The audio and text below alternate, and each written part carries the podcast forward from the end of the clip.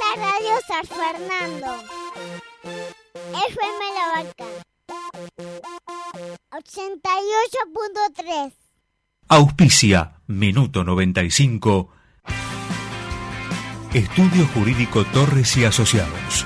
Resolución de conflictos, asuntos civiles, comerciales y laborales, derecho de familia, reclamos por alimentos, sucesiones, asesoramiento jurídico inmobiliario, derecho penal, con profesionales en cada ramo. Comuníquese al 15 3568 5892. 15 3568 5892. Entérate de todas las novedades de Racing ingresando a orgulloracinguista.com. Videos, notas, entrevistas, estadísticas y todo lo que vos querés saber de Racing. Estás escuchando Minuto 95.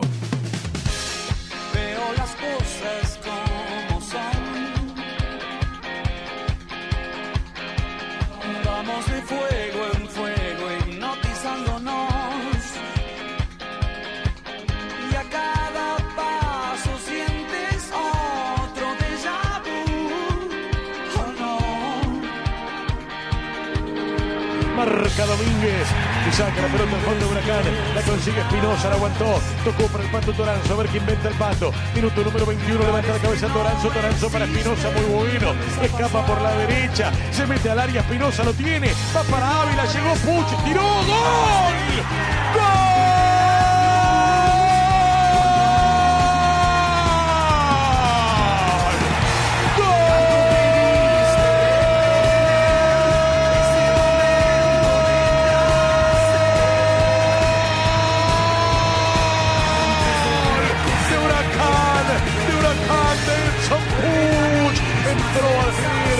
Chileno con enorme jerarquía.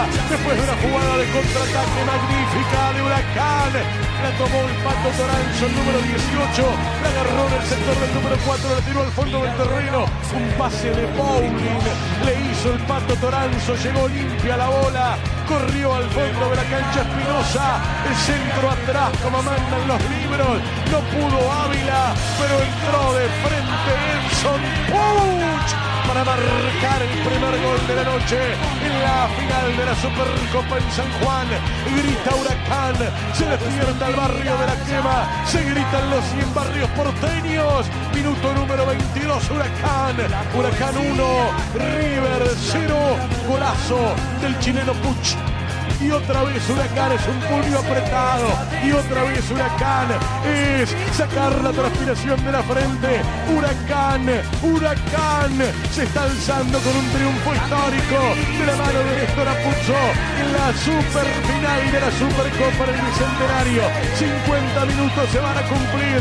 Huracán por derecho propio, por derecho de conquista, por el corazón, por la entrega, por el gol del chileno Puch. Busca, aguanta, Juanchupe Ávila saca Craneviter, ganó Huracán, ganó Huracán, se terminó el partido, Huracán campeón de la Supercopa, el equipo de Néstor Apulso, Huracán grita campeón en el Bicentenario de San Juan y hay que ver la alegría de estos futbolistas de Huracán, la humildad del equipo de Parque de los Patricios que ha tenido un traspié feo en la Copa, en la Copa Libertadores, pero que hoy se repuso ganándole nada menos que esta final al gigante River.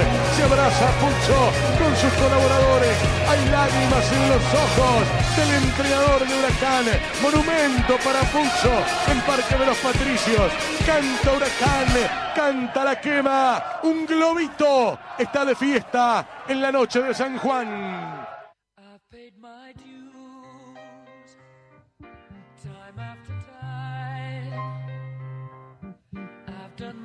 My sentence, but committed no crime.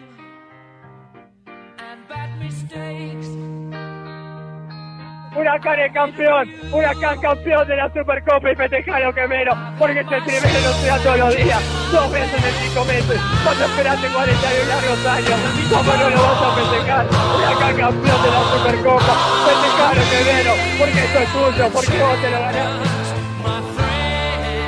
Que en tan pocos meses lograr eh, cosas tan importantes. Eh, le da mucha alegría, hay que disfrutarlo, este es el camino, así que contento. Todo tiene estas cosas, por ahí de un partido al otro cambia mucho, así que contento por este triunfo, eh, lo merecíamos, merecimos un partido inteligente. Y bueno, ahora en el campeonato va a dar todo para poder sumar la mayor cantidad de premios.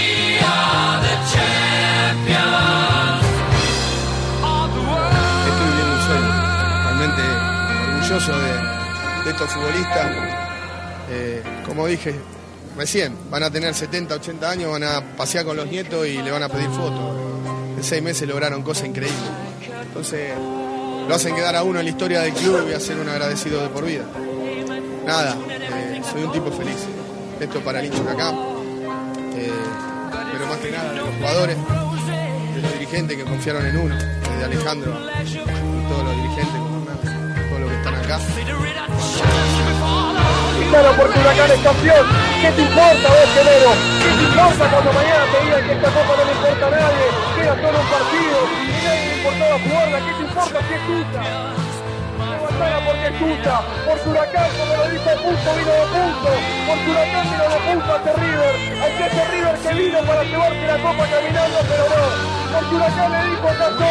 Porque Huracán dijo sigo siendo el grande de siempre. Porque Huracán, Huracán le hizo acordar a todo el mundo que es grande. Porque Huracán otra vez llegó a San Juan y el milagro.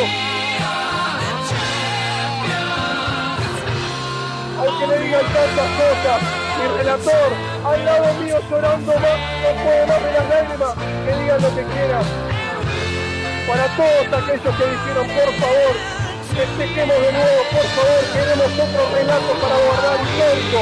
Para todos ellos, el ojo del huracán, para mi viejo, para todos los que nos han llamado durante estos días, para todos ellos le este campeonato. Gritalo Quemero, porque huracán es campeón. increíble, cuando me tocó agarrar el primer partido contra Atlético Tucumán y dije que se podía, me, me tildaban de loco. Parece que tan loco no estaba, ¿no?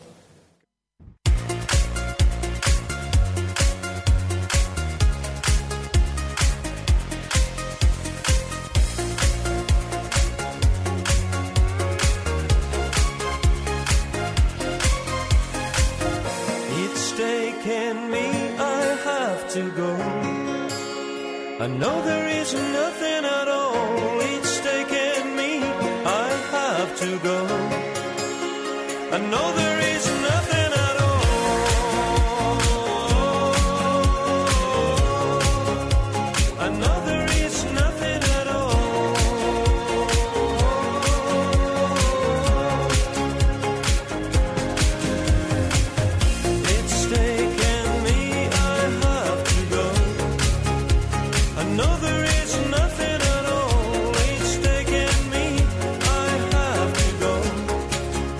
Muy buenas noches, queridos oyentes. Muy buenas noches a todos. ¿Cómo les va? Huracán campeón, señores.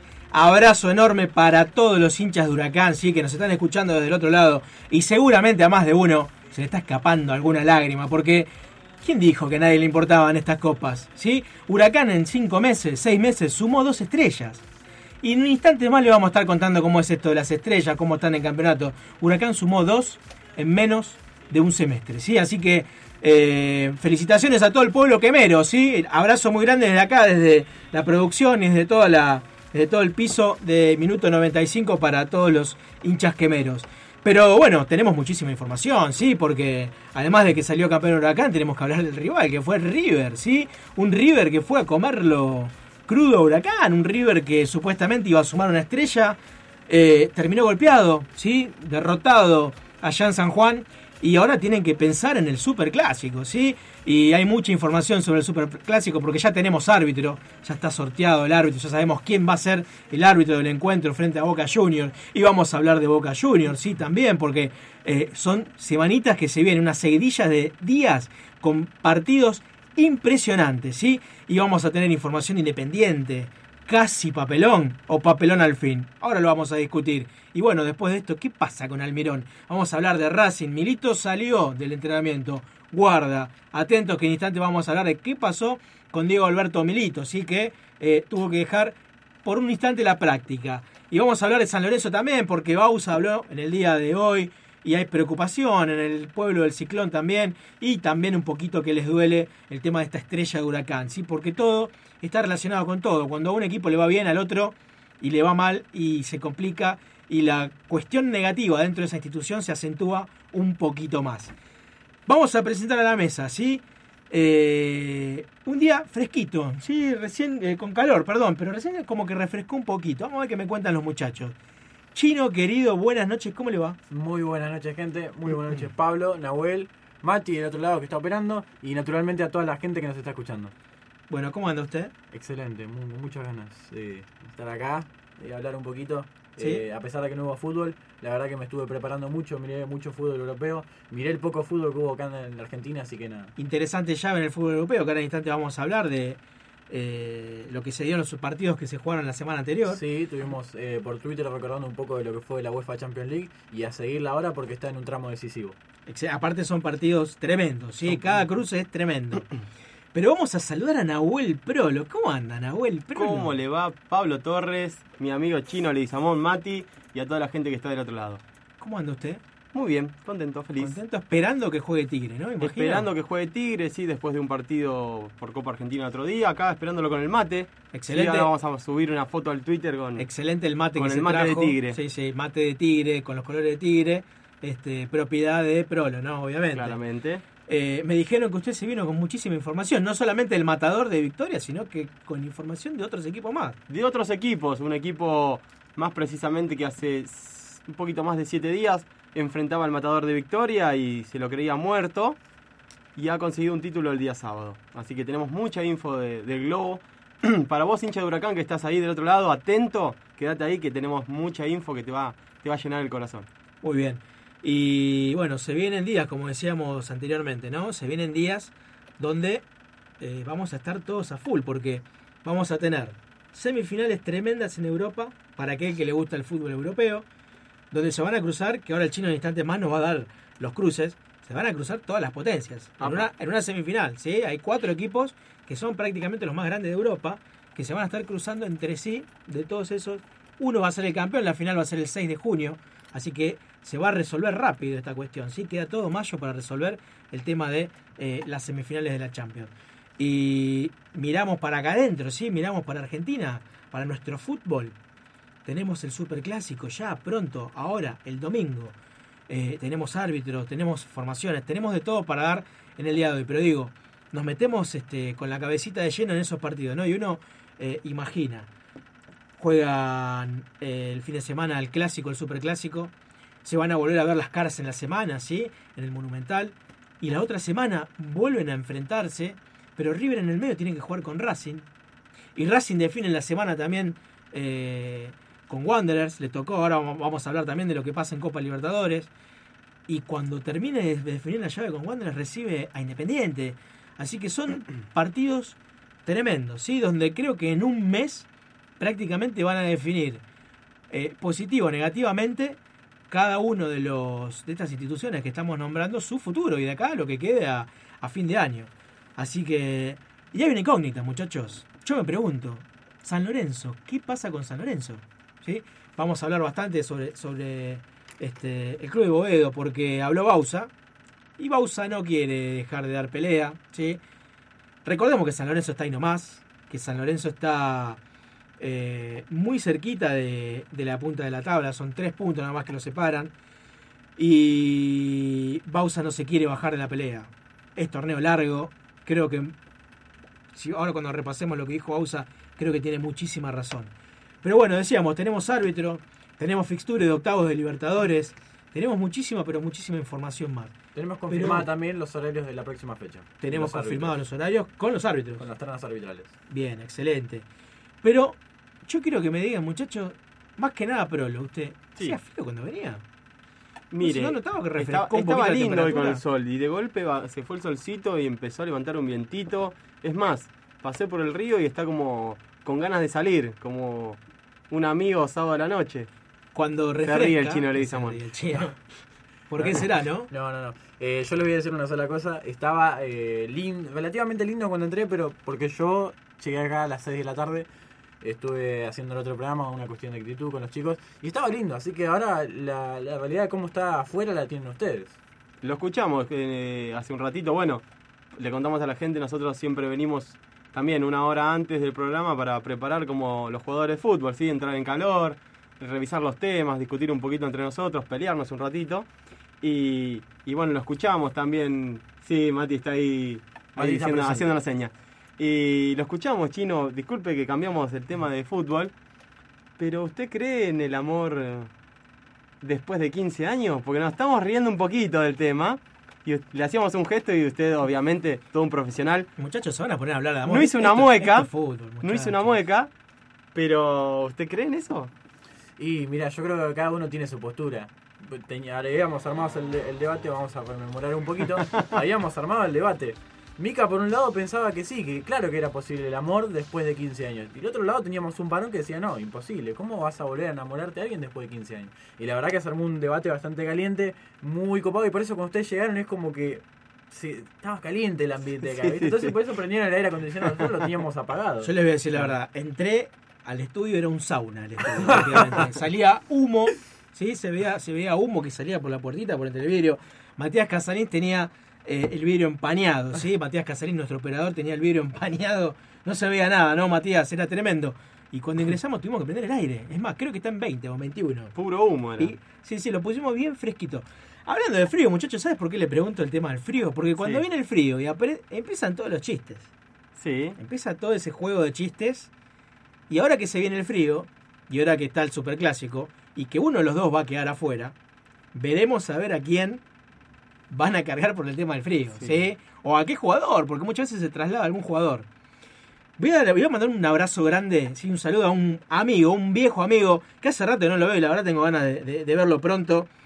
Que me imagino, yo creo que debe estar muy caliente, debe estar muy caliente por la situación actual, pero más que nada por lo que sucedió ayer. A ver. Él me está diciendo, no digas nada, no cuentes nada de esto, pero lamentablemente tenemos que hacer mención, ¿sí? Este, a esta situación. Pero antes le voy a mandar un abrazo a mi amigo Beto, Beto Balbuena, ¿sí? mi viejo querido amigo, aquel cantante que teníamos en una banda de rock and roll, sí, llamada Los Viejos Rabiosos, muy conocido él, ¿eh? porque también había cantado en Los Chichilos, en el ambiente de Rolinga es muy conocido. Yo le quiero mandar un abrazo enorme, ¿sí? Eh, y lamentablemente le tengo que decir, Beto, yo te quiero mucho, amigo, pero hay que hablar del tema independiente. Y hay que hablar de esta cuestión. Ahí sí que está caliente, ¿eh? Hay mucha calentura en el, en el, en el ámbito del rojo, sin los hinchas del rojo. Ayer, durante todo el partido, uno seguía al Twitter y miraba, la, miraba el partido de, de Independiente frente a Alianza Coronel Moldes, ¿sí? un equipo de una categoría, creo que cuatro categorías inferiores. Pero más allá de la categoría en la cual está militando Alianza Coronel Moldes, era ver a los jugadores ¿sí? de, de- de dicha, de dicho club, eh, que físicamente uno los veía y era como que estemos jugando nosotros. Hoy me preguntaban en, en otro programa, me decían, ¿y cómo está? pa-?" Y la verdad que me siento como el Cordero este, mm, Salazar. El Cordero Salazar era un 5 que estaba jugando ayer, pero tenía unos kilitos de más el pibe. La rompía, la rompía, tiraba caño, taquito, pisaba la pelota. Pero claro, llegando a los 90 minutos, no daban más. Y uno veía el esfuerzo que le metían estos muchachos.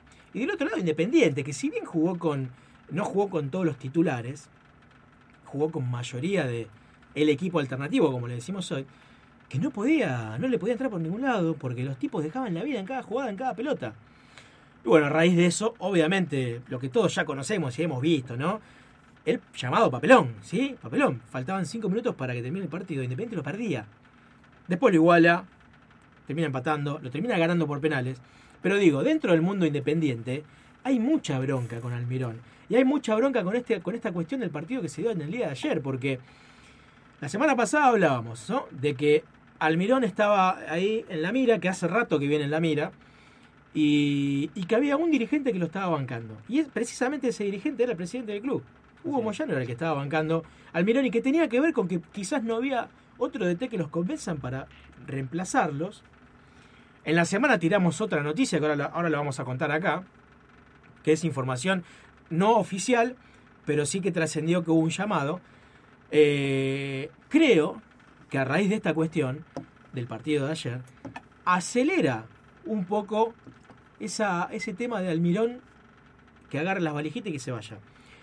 Porque más allá del rival que tenían enfrente, más allá de que Independiente lo pudo ganar por penales y que clasificó, y que fue muy cuestionada la foto con el cheque, muchos hinchas de Independiente decían que devuelvan la plata, que era una vergüenza, que no podía ser que se saque una foto. Obviamente esto tiene que ver con la organización del torneo, sí, que te obliga a que te saques la foto y demás. Es una cuestión Pero- de protocolo, pero sabemos del paladar negro que tiene el hincha de Independiente. Había mucha bronca, había mucha bronca ayer en la gente independiente. Eh, pero digo, no dejemos de resaltar estos pibes de Alianza Molde, que algunos no eran tan pibes, prácticamente héroes, ¿sí? Porque estuvieron a cinco minutos. Está bien, en el fútbol mandan los resultados. Seguro. Pero la imagen que han dejado estos muchachos es tremendo. Yo me imagino, y en el día de hoy he escuchado en algunos programas, han hablado mucho ya este, al aire por, por distintos medios. eh, me imagino lo que pasará por el pueblo, ¿sí? Por la cabeza, por los habitantes del pueblo. Ahora, hay una cuestión, y nos metemos de vuelta en el tema independiente. Eh, este tema de la imagen que ayer deja Independiente, me imagino que acelera el trámite para que Almirón deje el cargo, ¿sí? Si bien Moyano era quien lo estaba bancando, habría que ver después de esto, esto se va a definir en el transcurso de la semana y va a estar muy supeditado a lo que suceda el fin de semana con Independiente, pero Moyano me imagino que ya empieza de alguna manera a soltarle la mano. Y le digo por qué, por qué decimos esto. La semana anterior, ¿sí? Eh, llegando jueves, viernes y el fin de semana nosotros creo que vimos la novedad, hubo un llamado a otro técnico que hace poquito renunció a su cargo. El llamado existió. Y estamos hablando de Martín Palermo. Así es. No vamos a decir de que Martín Palermo se va a convertir en técnico independiente, porque primero que hay un técnico trabajando que es Almirón, ¿sí? Que se está quizás retirando. Quizás Almirón saque los próximos 9 puntos, 10 puntos, 13 puntos que tenga por delante. Hice mal la cuenta, ¿no? Pero digo, saque varios de los puntos que tenga por delante y cambie. sí, sí, gane tres partidos seguidos y la hinchada cambia. Pero su la opinión. tendencia hoy por hoy marca que Almirón está muy complicado, como otros técnicos que en instantes más vamos a estar mencionando. Ahora, digo, es importante la cuestión esta del partido de ayer porque hace que algunos eh, este, dirigentes de Independiente empiecen a soltarle la mano, que entre comillas, la Ya mano ya se la habían antes. soltado hace rato, ¿sí? Sí, Pero sí. más allá de eso, porque no tenían otro entrenador que ir a buscar, la imagen que deja ayer creo que los va dejando cada vez más afuera Almirón. Pero ahí hacemos punto en lo que decíamos recién. Hubo un llamado, ¿sí? A Martín Palermo. Y Martín Palermo podría llegar a, a convertirse. ¿Por qué digo podría? Y no lo damos ya ni afirmamos toda esta cuestión. Es del gusto de Moyano, ¿sí? Eso sí lo vamos a confirmar, que es del gusto de Moyano. Cree que es quien puede reemplazar al Mirón. Pero todavía hay cosas que no los convencen. ¿sí? Seguro. Tiene que ver con su paso por Arsenal, tiene que ver su por su paso por Godoy Cruz. Pero Martín Palermo está ahí, ¿sí? Y el llamado existió, y eso es lo importante.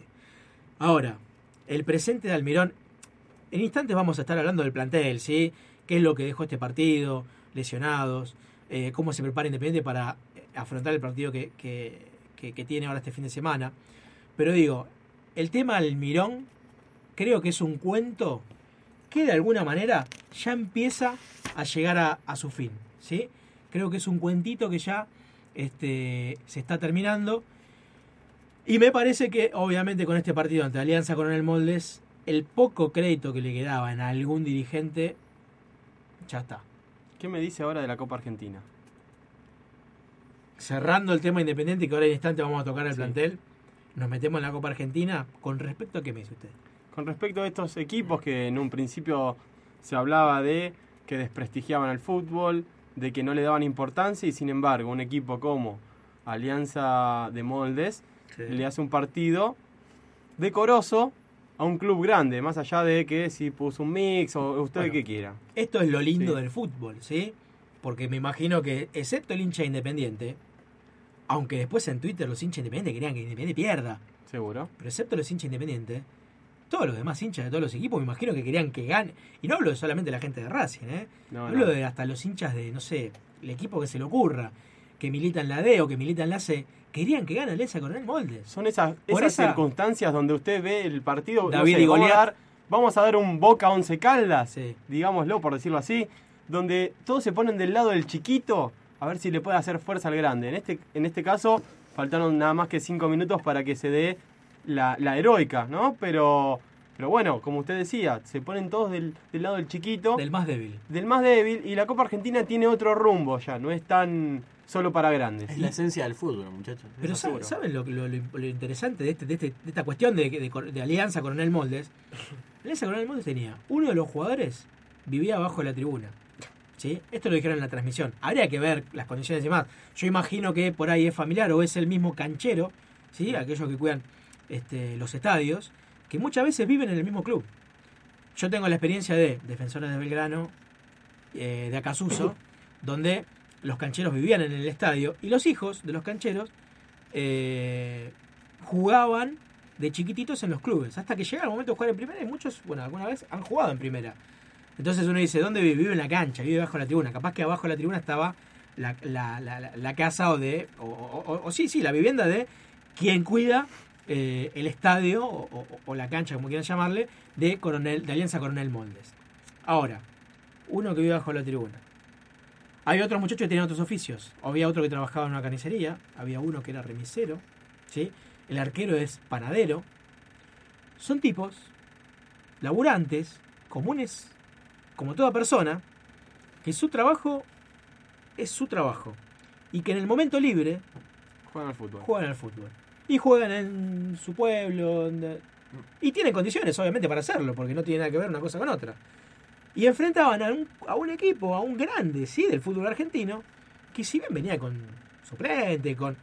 Aunque vengan con la, con la quinta, son profesionales.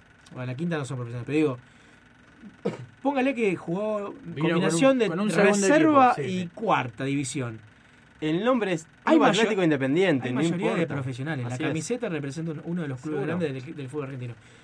Eh, personas o muchachos que obviamente cobran dinero para jugar al fútbol. Y se dedican Y exclusivamente se a eso. dedican a eso, están todo el día con eso.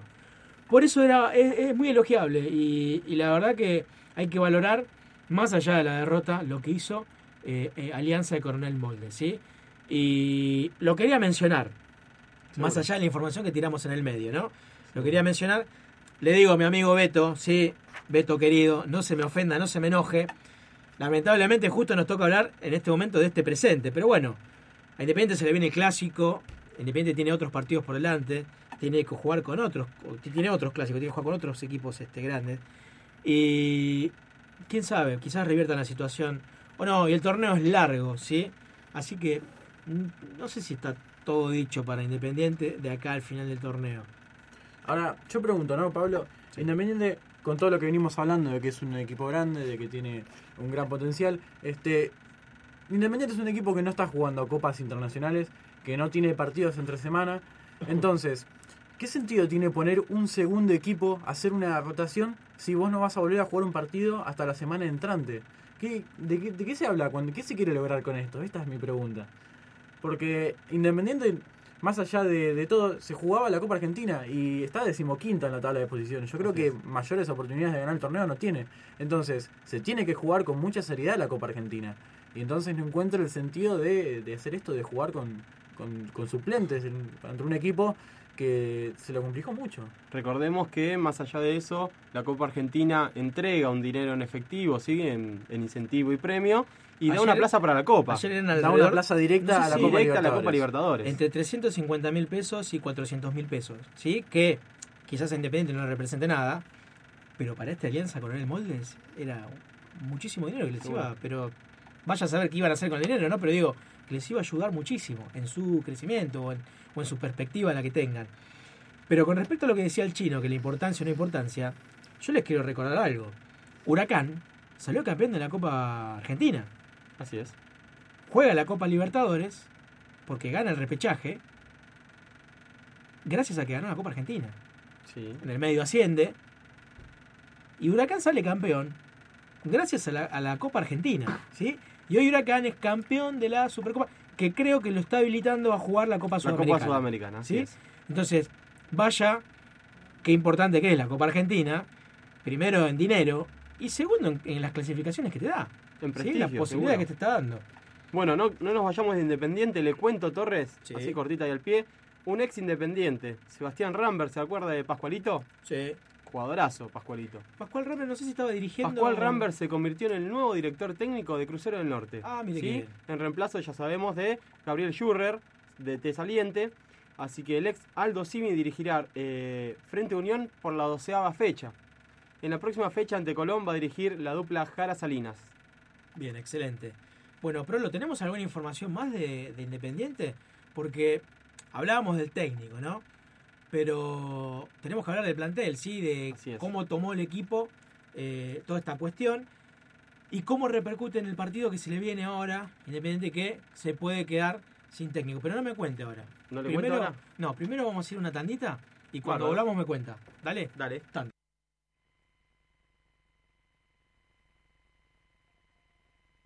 Publicitario. Estás escuchando Minuto 95 por FM La Barca 88.3.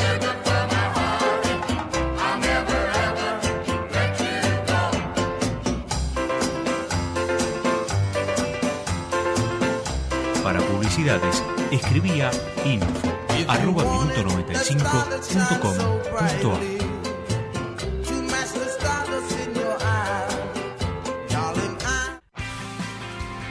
Estudio Jurídico Torres y Asociados. Resolución de conflictos, asuntos civiles, comerciales y laborales, derecho de familia, reclamos por alimentos, sucesiones, asesoramiento jurídico inmobiliario, derecho penal, con profesionales en cada ramo. Comuníquese al 15 3568 5892. 15 3568 5892.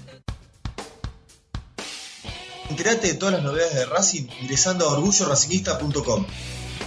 Videos, notas, entrevistas, estadísticas y todo lo que vos querés saber de Racing.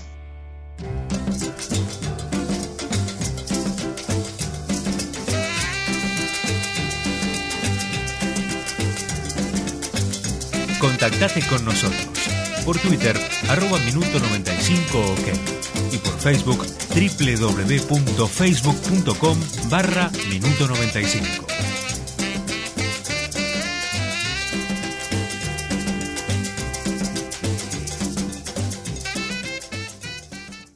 Fin. Espacio publicitario.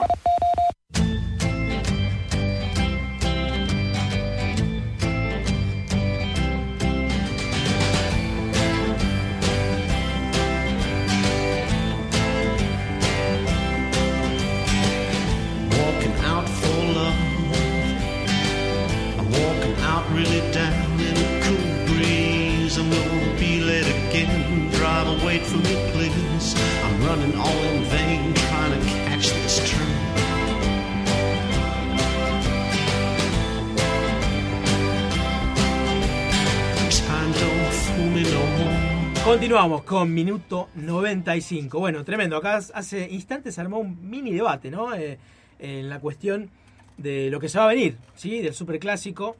Eh, le decíamos igualmente a los oyentes todavía no se vayan porque vamos a hablar algo más de Independiente, porque habló Almirón. eh, y algo vamos a estar comentando de, de esa, de esa cuestión. Pero decíamos, había un mini debate acá que se generó recién por el tema de lo que generó la final de la Supercopa Argentina, ¿no?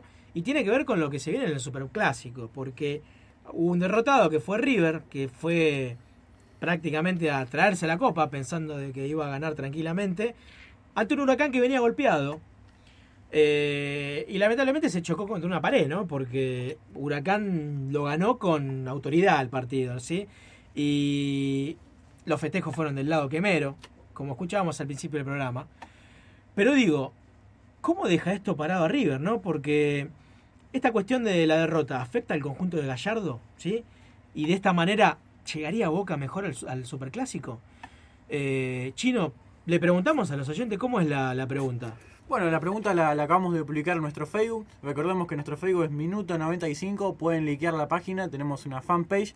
Y la pregunta es: tras el fin de semana libre de Boca y la derrota del equipo millonario contra Huracán por la Supercopa, ¿quién pensás que llega mejor al Superclásico? Nos puedes contactar por teléfono o opinar eh, en el mismo Facebook o en nuestro Twitter. Vamos a estar publicando en Twitter también. Bien, muy bien. Perfecto. Eh, le vamos a mandar un abrazo enorme a Santiago Fioroto. Si se anima a que nos llame de vuelta Santiago, nos, nos da un dato importante, ¿no? Sí, que, que no lo habíamos mencionado, que es el, eh, tema de que, eh, a nosotros hablando de Independiente, que le ganó por penales a mm, Alianza Coronel Moldes, él nos dice, recordemos que Boca le ganó por penales y sufriendo muchísimo, ¿sí? Porque lo recordamos ese partido.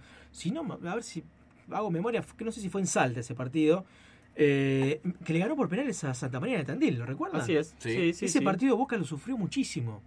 ¿sí? No recuerdo cómo fue el desenlace posterior después de esto, eh, cómo terminó Boca en esa copa. Pero bueno, si se anima Santiago, eh, charlamos un poquito más al aire. Y... ¿No fue la copa que Boca salió campeón? Sí, me parece que sí. Si no mal recuerdo, que fue jugó- la primera que- Copa Argentina. Que jugó la final con Racing en San Juan. Sí, que Eh, sí, no, la final, No. la, final la jugó con Arsenal. Con Arsenal la final. Fue la, segunda La Copa segunda Argentina. Copa entonces. Argentina. Ah, la, la primera Copa Argentina, Boca llegó, jugó la final en San Juan con Racing. Así es. La otra también creo que fue en San Juan, la otra final, y puede ser que sea esa, en, ese, en esa Copa Argentina. Bueno, así Eh, que le mando... Racing, si no mal recuerdo, quedó fuera con River.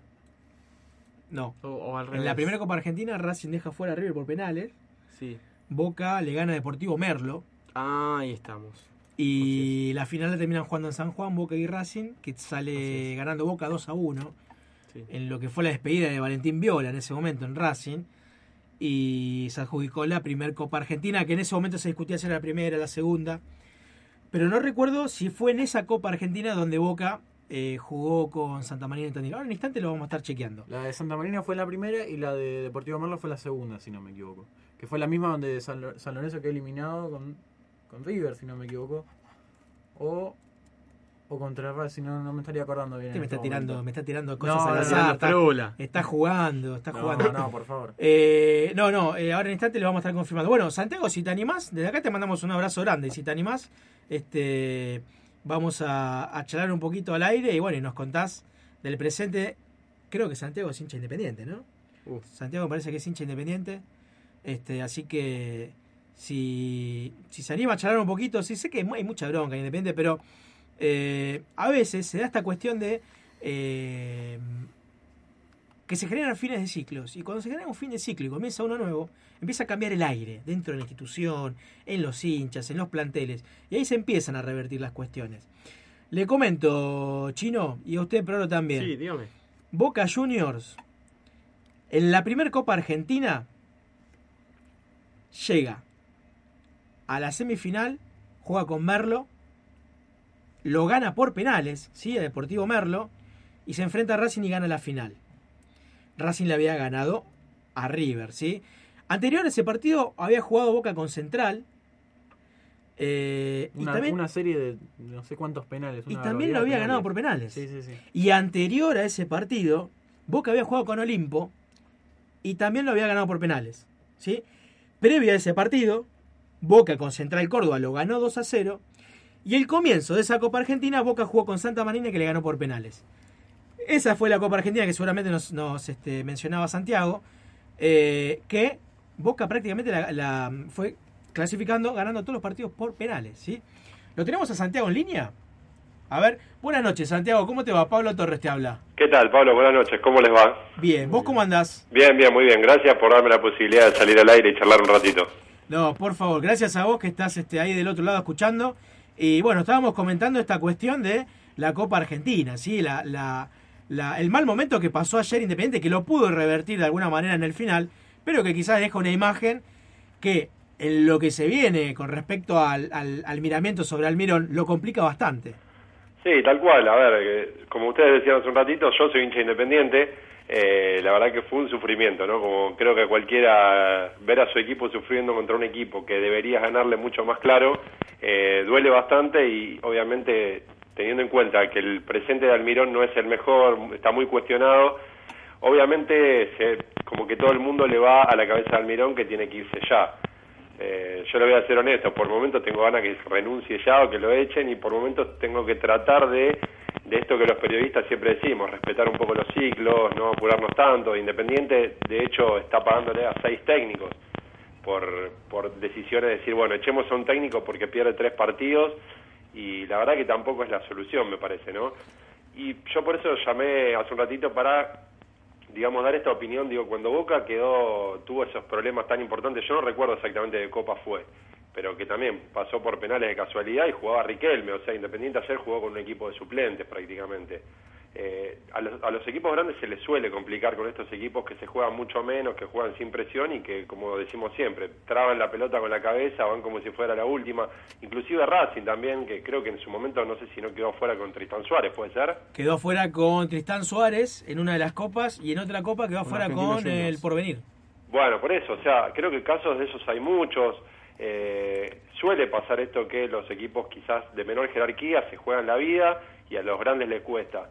Pero bueno, es la disyuntiva, ¿no? Eh, yo como hincha independiente ayer por momentos dije, bueno, basta, esto es un ciclo, un ciclo cumplido, eh, esto no da para más, los jugadores no responden, Independiente propone pero en realidad no concreta y es como que, pero por otro lado hoy con la cabeza un poco más fría digo, bueno, eh, si no entramos en esta vorágine de echemos a los técnicos, y ustedes fíjense que creo que en este campeonato de 30 que iba a ser eh, un poquito más eh, suave, digamos, para los técnicos, ya creo que 8 o 9 técnicos dejaron el cargo, o sea, digamos que tampoco hay una hay una locura alrededor del fútbol que me parece que tampoco ayuda. Sí, supuestamente esta cuestión del torneo largo lo que iba a hacer era calmar ánimos, se iba a apostar a los proyectos a largo plazo, pero en 10 fechas ya tenemos, creo que decías bien, nueve técnicos que han dejado el cargo algunos y otros los han este mm, bueno, eh, algunos han renunciado y los otros prácticamente los han lo han echado.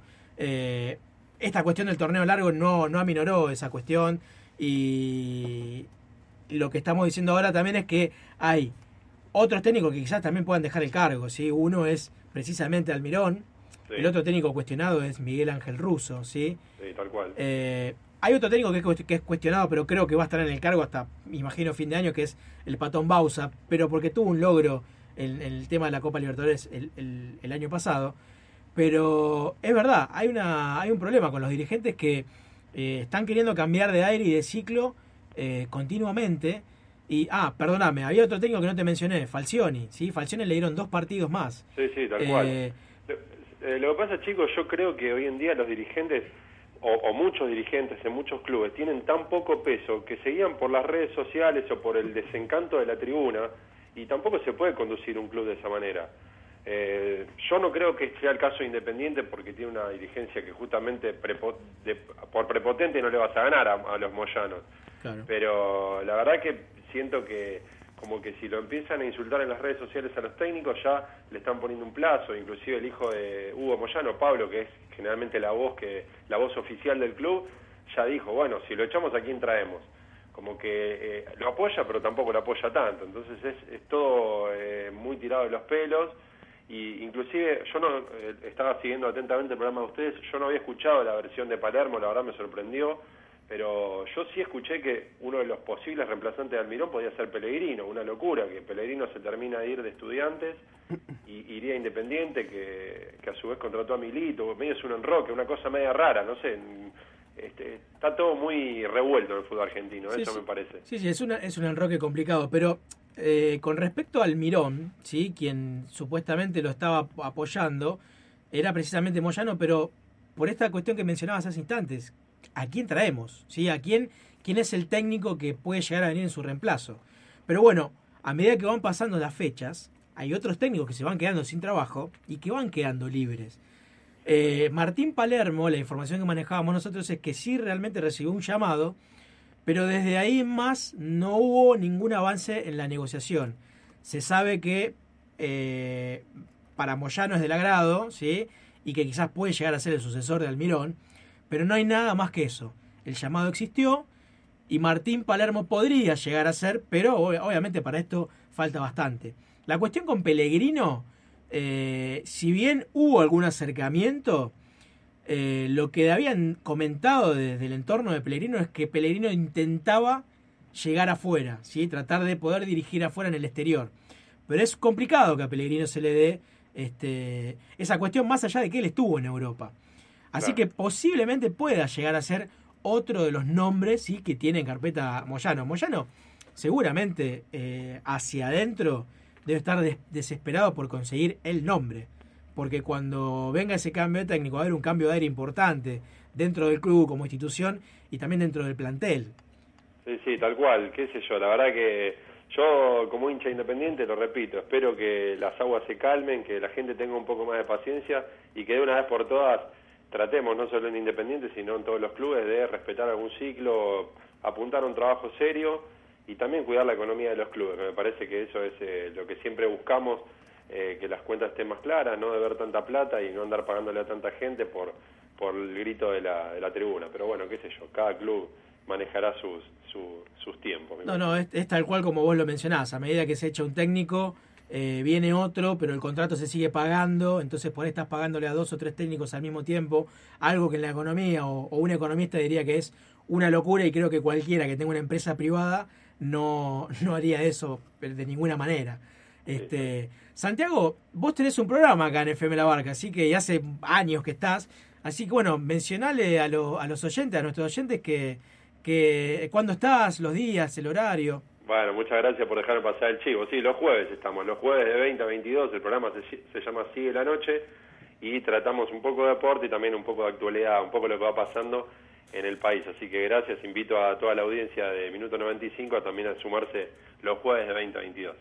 Bueno, Santiago, te mandamos un abrazo enorme. ¿Alguno quiere preguntar, Santiago? Eh, sí, te saludo Santiago Nahuel Prolo, ¿cómo estás? ¿Qué tal? ¿Cómo te va? Lo único que te podía preguntar, más que como periodista, como hincha de- de- del rojo, ¿sí? Sí. ¿Quién te gustaría que sea el próximo técnico de independiente? Volemos, ¿sí? Sin presupuesto. Ah, estás Te echando, doy- ya, ya- ya echaste te doy- técnico. Te doy un, che- un cheque en blanco. ¿Quién sería el próximo técnico de tu querido rojo? Creo que si me das un cheque en blanco lo primero que hago es pagar la deuda. Pero, a ver, eh, un poco lo que te decía recién, yo preferiría que se respetara lo- el contrato de Almirón, pero bueno, ya que estamos jugando a, a- a poner un técnico, a mí me gustaría, me dijiste un cheque en blanco, así que En me blanco. gustaría alguien con la idea futbolística y ofensiva de Marcelo Bielsa.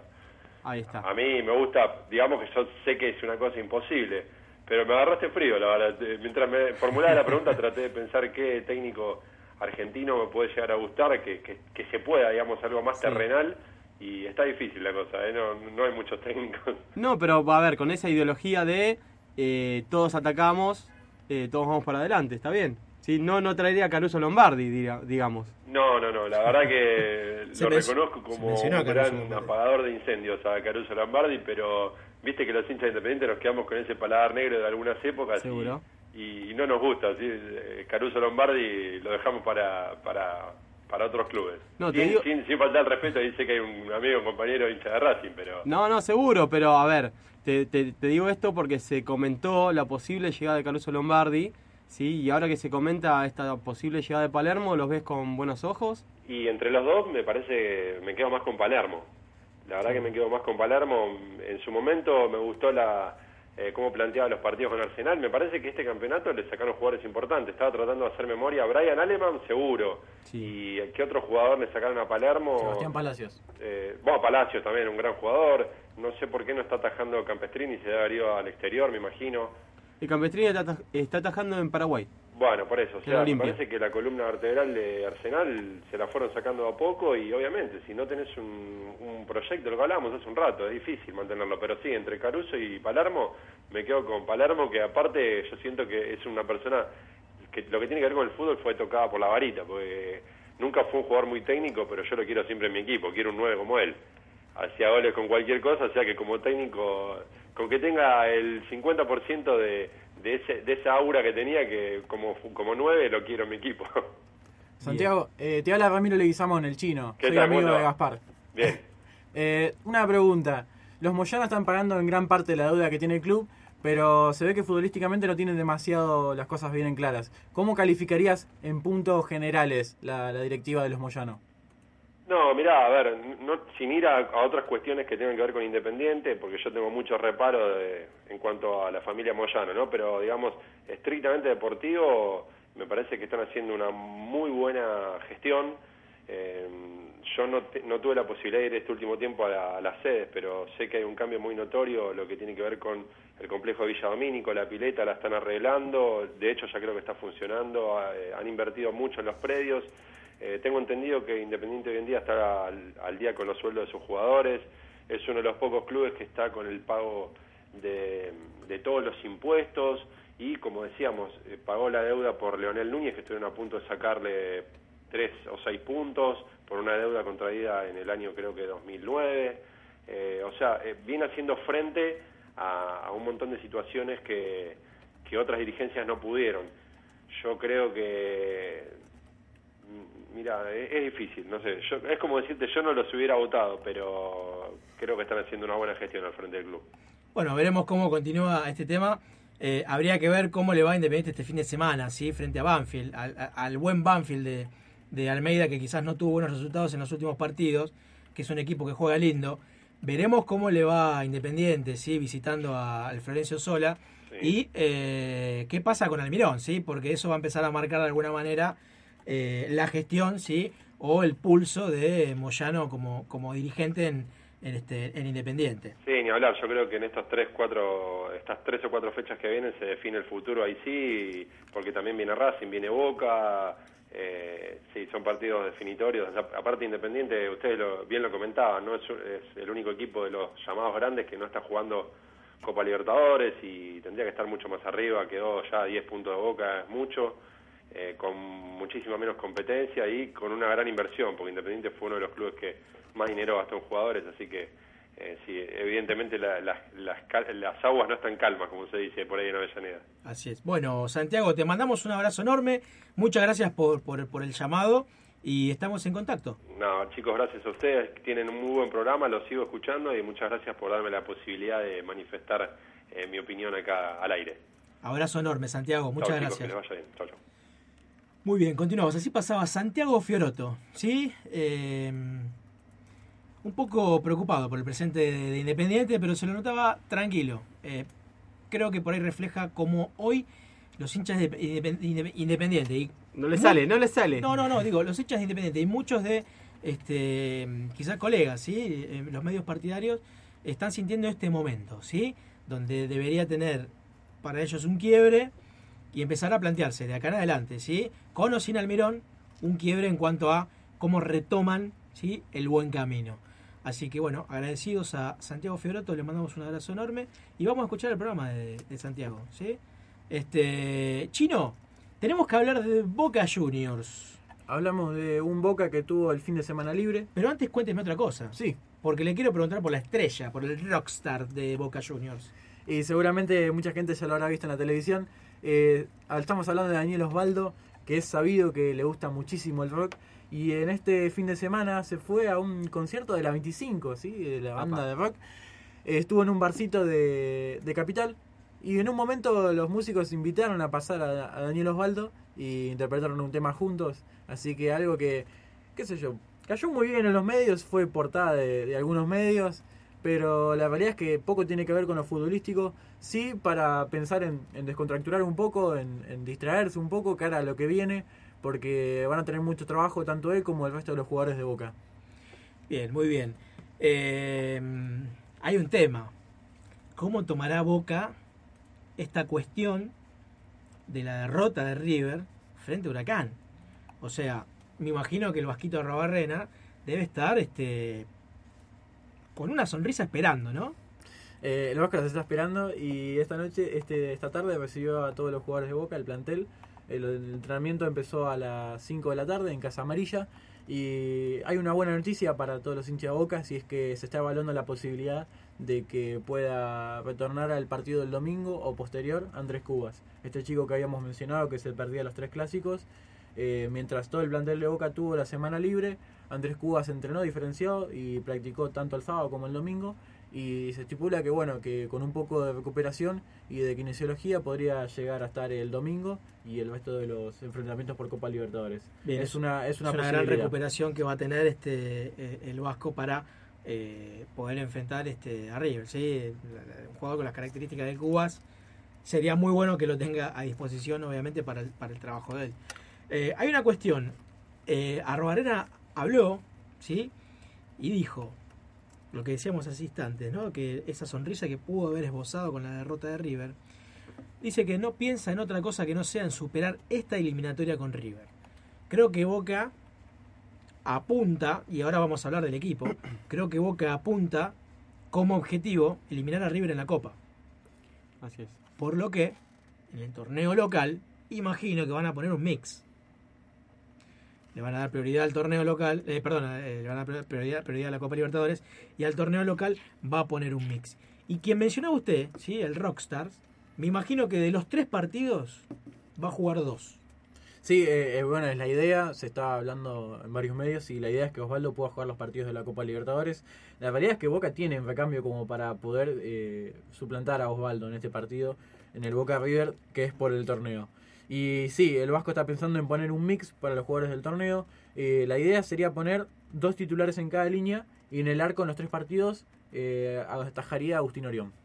Sí, ahí yo le, le, le, le disiento en, en esa cuestión, porque la información que me llegaba es que Arrobarena no va a jugar con un solo arquero los tres partidos. Va a meter uno y uno. Ah, porque más de un arquero no se puede jugar.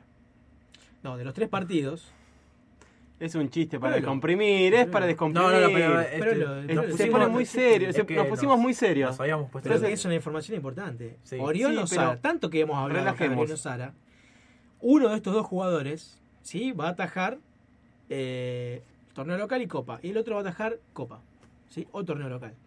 A lo que voy es, no Orión, Orión no creo que juegue los tres partidos él solo, ni tampoco Sara, los tres partidos los va, los va a atajar él. Nos va a alternar.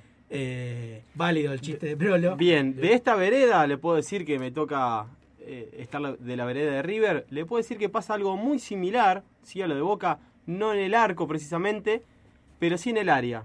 ¿Por qué? Porque Marcelo Gallardo analiza la posibilidad de sacar a Teo Gutiérrez y darle más minutos a Fernando Cabenagui de, debido a la presión que le está metiendo este último jugador con los goles, ¿sí? Y la presión de la hinchada el último partido con el cabegol, el cabegol. Recordemos que Teo Gutiérrez eh, está en un, digamos, en un bajón anímico, ¿sí? Después de, una copa que no fue de lo mejor para él, eh, erró muchísimos goles. Si bien la, la gente lo quiere muchísimo, está en un nivel futbolístico aunque no ha sido el mejor, siendo que fue el mejor jugador de América el año pasado. Fernando Cabenagui espera por su oportunidad.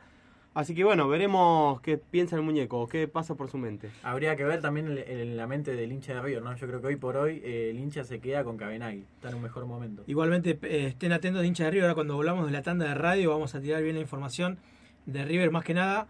Eh, si quizás podamos eh, anunciar algún equipo, un posible 11, ¿sí? ¿No? Para, para el fin de semana. Eh, pero tenemos el posible 11 de, de Boca. ¿Sí? Podemos, nos animamos a tirar un... En, uno- en unos instantes. Falta muchísimo igual, ¿eh? Tenemos tiempo todavía. Tenemos tiempo. Bueno, ahora, cuando volvamos de la tanda, entonces, eh, la posible formación de Boca para enfrentar eh, a River, ¿sí? Igualmente estamos a lunes, falta muchísimo, la semana es larga. Ah, eh, los entrenadores están, como decíamos, arroba arena recuperando a Cubas. Habría que ver qué sucede con River, pero después de la pausa nos vamos a animar a tirar un posible 11, ¿sí? O imaginarlo quizás. Tanda de radio, cuando volvamos, toda la info de Boca River, tenemos Racing, tenemos San Lorenzo y tenemos muchísimo más. Y quizás tengamos un llamado sobre Pedrito Troglio. ¿eh? Me parece que hay, un- hay un este, periodista de gimnasia que va a hablar con nosotros sobre la situación de Pedro Troglio, que en La Plata se han calmado las aguas. Pedrito tiene para varios partidos más. En buena hora que sea así para, para Pedro Troglio. Tanda. Es la hora 22. Un minuto. Adhieren a la programación de la barca Luz y Fuerza. Testimonio de lucha y trabajo. Comprometidos históricamente con el bienestar material y espiritual de los trabajadores. Luz y Fuerza. Por los derechos del trabajador.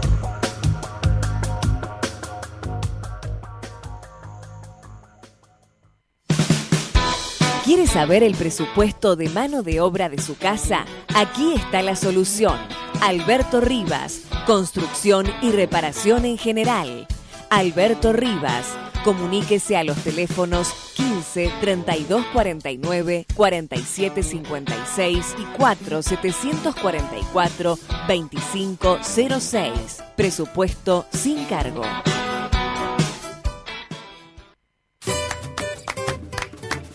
Colegio San Martín de Tours. 75 años al servicio de la educación en San Fernando. 75 años de vida. Oportunidad para hacer memoria con gratitud y mirar el futuro con esperanza. Con el mismo compromiso y dedicación por la educación, inauguramos la Escuela de Inglés, optativa, abierta a la comunidad. Colegio Parroquial San Martín de Tours, fundado por San Luis Orione. Aquel que comenzó la buena obra será fiel en completarla.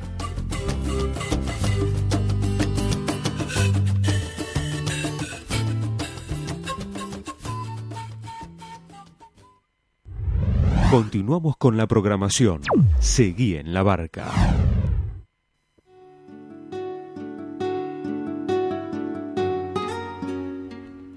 A veces sabemos lo que debemos hacer, pero nos falta el ánimo. Aprendamos de María saber decidirnos, con la confianza puesta en Dios. Papa Francisco.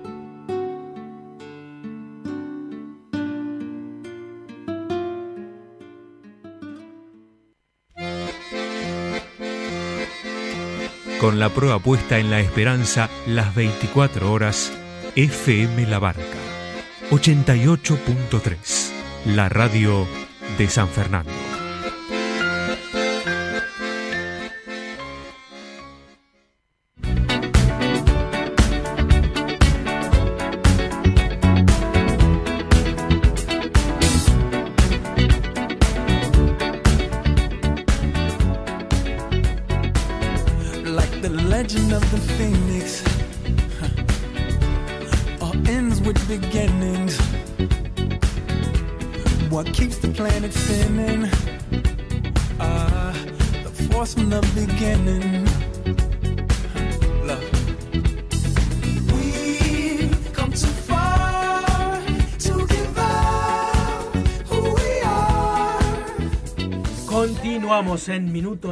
Estábamos hablando hace instantes de la cuestión de eh, River y Boca, ¿sí? Eh, en instantes más vamos a dar algo más de Boca, ¿sí? Tenemos más información de Boca con el chino que nos trae toda la info boquense. Pero vamos a hablar de River, ¿sí? Eh, River que viene de caer ante Huracán. Un partido que quizás, si bien no jugó con todos sus titulares, me imagino que internamente a Gallardo lo preocupa, ¿sí? Pero no por lo que sucedió en el partido, sino por lo que se le viene a River, ¿sí? Porque obviamente cada derrota es negativa para, para el grupo, para el trabajo que se, que se venga haciendo y demás. Ahora, pueden suceder dos cuestiones, ¿sí? Que después de esta derrota impensada con Huracán, más allá de este presente de River que en Copa clasificó de casualidad, River, como pasó en la Copa Libertadores, clasificando al final, se agrande o se caiga. Así es. Este partido con Huracán, o River saca pecho en el clásico, o definitivamente se cae. Veremos si es bisagra para un lado o para el otro, o no, pero lo que... Así es como, como usted recalcaba, Torres.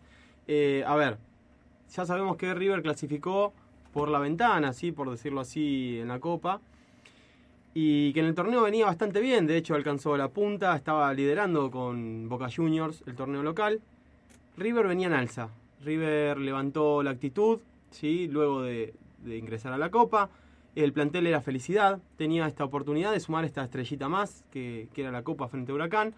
Venía todo en alza hasta el partido con Huracán. Sí, yo me animaba a decirle la semana pasada que River estaba anímicamente mucho mejor que Boca, si bien había ingresado por la ventana. Eh, el humor en los jugadores, la confianza que te, que te deposita esa agonía final y luego el alivio, eh, físicamente y la actitud de los jugadores había cambiado. Sin embargo, luego de, esta dura caída ante Huracán, ¿sí? 1-0, eh, se lo notó Marcelo Gallardo decaído.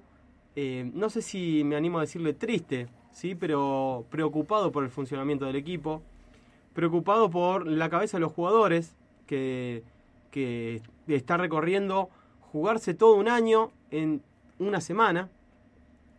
Por esa, por esa parte le puedo decir que para este domingo sí hay un jugador y un soldado muy importante para, para Marcelo Gallardo que es nada más y nada menos que Marcelo Mercado, ¿sí? Eh, jugador, el lateral, lateral titular que se está recuperando de una distensión muscular. Recordemos que Mercado fue expulsado por la Copa y se perderá los dos partidos de octavos. Marcelo Mercado. Eh, pa- Marcelo Mercado. me está tirando? Marcelo Mercado. Gaby Mercado. Gabriel, Gabriel Mercado, perdón. Gabriel Mercado, sí, que fue expulsado muy tontamente, ¿recuerda? Allá en... Por protestar. Por protestar. Pero no por protestar, por seguir protestando. por seguir protestando y luego de finalizar el partido, cosa que, que trajo mucho malestar eh, en el cuerpo técnico de River. Así que les recordamos que, bueno, está intentando recuperar con kinesiología para ver si puede estar el, el día domingo. Con respecto al equipo, déjeme decirle que, bueno, como adelantábamos, eh, Fernando Cabenagui está metiendo muchísima, muchísima presión para ser el 9 titular, para enfrentar a Boca el día domingo, no así por la Copa, por la Copa creemos que Marcelo Gallardo se va a inclinar más por Teófilo Gutiérrez y Rodrigo Mora, un Rodrigo Mora que se, se afianzó luego de tener que alternar ¿sí? entre titular y suplente, se afianzó por medio de buenos resultados y, y un gran rendimiento y muchos goles. Eh, creemos que la delantera titular va a ser Teófilo Gutiérrez y Rodrigo Mora por la Copa. Y me arriesgo a decirle que Fernando Cabenagui estaría de entrada el día domingo para enfrentar a Boca Juniors. Por el- o sea, por el campeonato. El partido Por por el campeonato, Así es. jugaría con Cabenagui. Así es. Eh, dato de color, sí, por llamarlo así. Recordemos que estaba la novela el año, eh, el año, la semana pasada, sí, entre el 6 y el 14, el 6 y el 13, el 8 y el 1. Bien, aparentemente eh, en los números River habría ganado la, la pulseada, sí, por el descanso. Así que hay, hay un buen semblante por el lado del equipo de, de la Ribera. Bien, muy bien. Eh, con el tema de la Copa ya están confirmados todos los horarios. Confirmado. Todos los días. Quizás haya una modificación que ahora vamos a, a comentar cuál puede llegar a ser. Así es, pero confirmemos que fue eh, de la Conmebol, bajado el día 7 y el día 14 por la Copa, y obviamente el día 13 está enfrentando a Boca Juniors por el torneo local. Muy bien. Eh, Chino, tenemos una información de último momento, ¿no? Sí, tenemos información de, de comunicado oficial de Boca Juniors, eh, quien dispuso a la venta las entradas, ¿sí?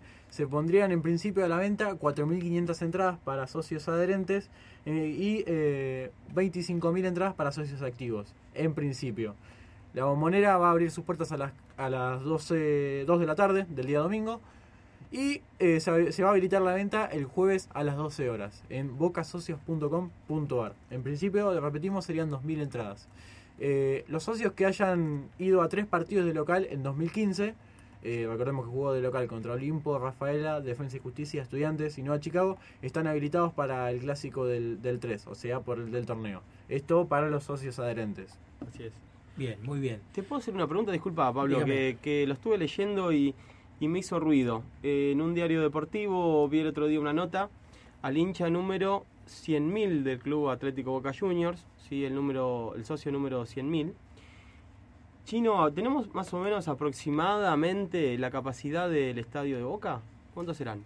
¿40.000? 40.000 40.000 personas. Te iba a decir ese Un número. poquito más. Y un poquito más también. ¿50.000 personas? No, No, no, no. Vamos a suponer... Póngale 44.000. 44 45.000, está, redondeamos. Yo le pregunto, el resto de los 55.000 socios, ¿Qué pasa? cuando hay un partido, No van a la cancha. ¿no van a la cancha? Tienen ese problema. Y después vos ves las tribunas y están vacías.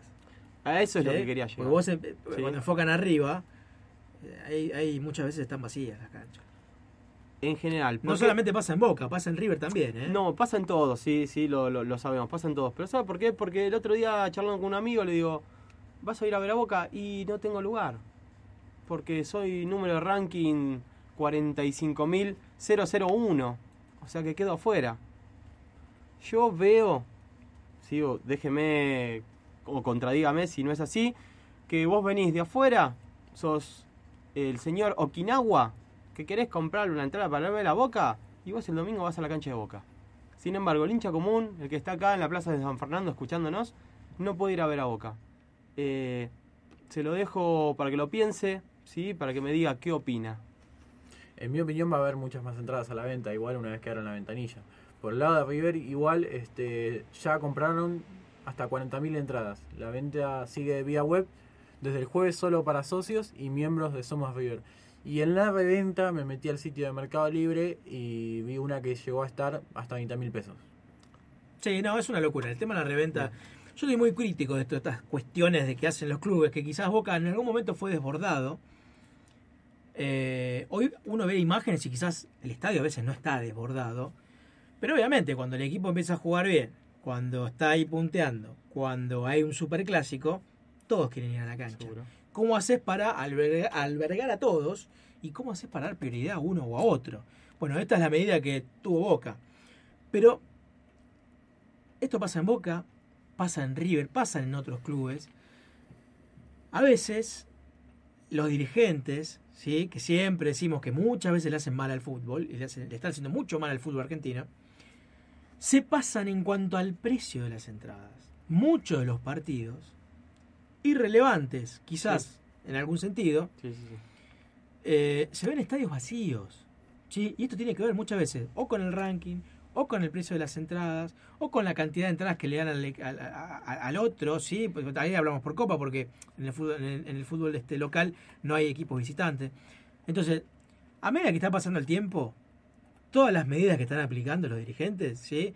Deberían trabajar un poquito más la cabecita, usar el cráneo para pensar, como por ahí escuché una frase este fin de semana, y empezar a tratar de tener los estadios llenos, ¿sí? Los estadios llenos. Y ahí, bueno, obviamente, si nos vamos a poner a hablar de este tema, nos podemos quedar toda la noche, porque a esto hay que enlazarle el tema de los hinchas visitantes, porque tiene que volver el público visitante, porque basta de pagar operativos para fantasmas, ¿sí? Entonces, creo que el debate es larguísimo, pero si hay una cuestión que tenemos que tener muy en claro, eh, pero lo es, esto que usted está mencionando, de alguna manera hace que los estadios estén cada vez más vacíos. Creo que este River Boca, tanto en la Boca como en Núñez, imagino que veremos canchas prácticamente explotadas de gente. Pero, pero porque es superclásico, por lo que se juega, porque los dos están primero, pero por el rival. Pero no, te- no debería ser así. Así es. Debería, más que nada, como dice usted, que Boca tiene no sé cuántos socios, debería poder acceder cualquier socio ese domingo a la cancha, al estadio. Si quieren generar un sistema de ranking, genérenlo. Que le den la prioridad a los hinchas que retiren la entrada en la semana y todas las entradas ¿sí? que quedaron a disposición porque no las fueron a retirar, porque no van a ir, que la pongan a la venta. Seguro. Y que remanente. avisen, ponemos a la venta un remanente de tantas entradas, como está eh, mencionando ahora el chino.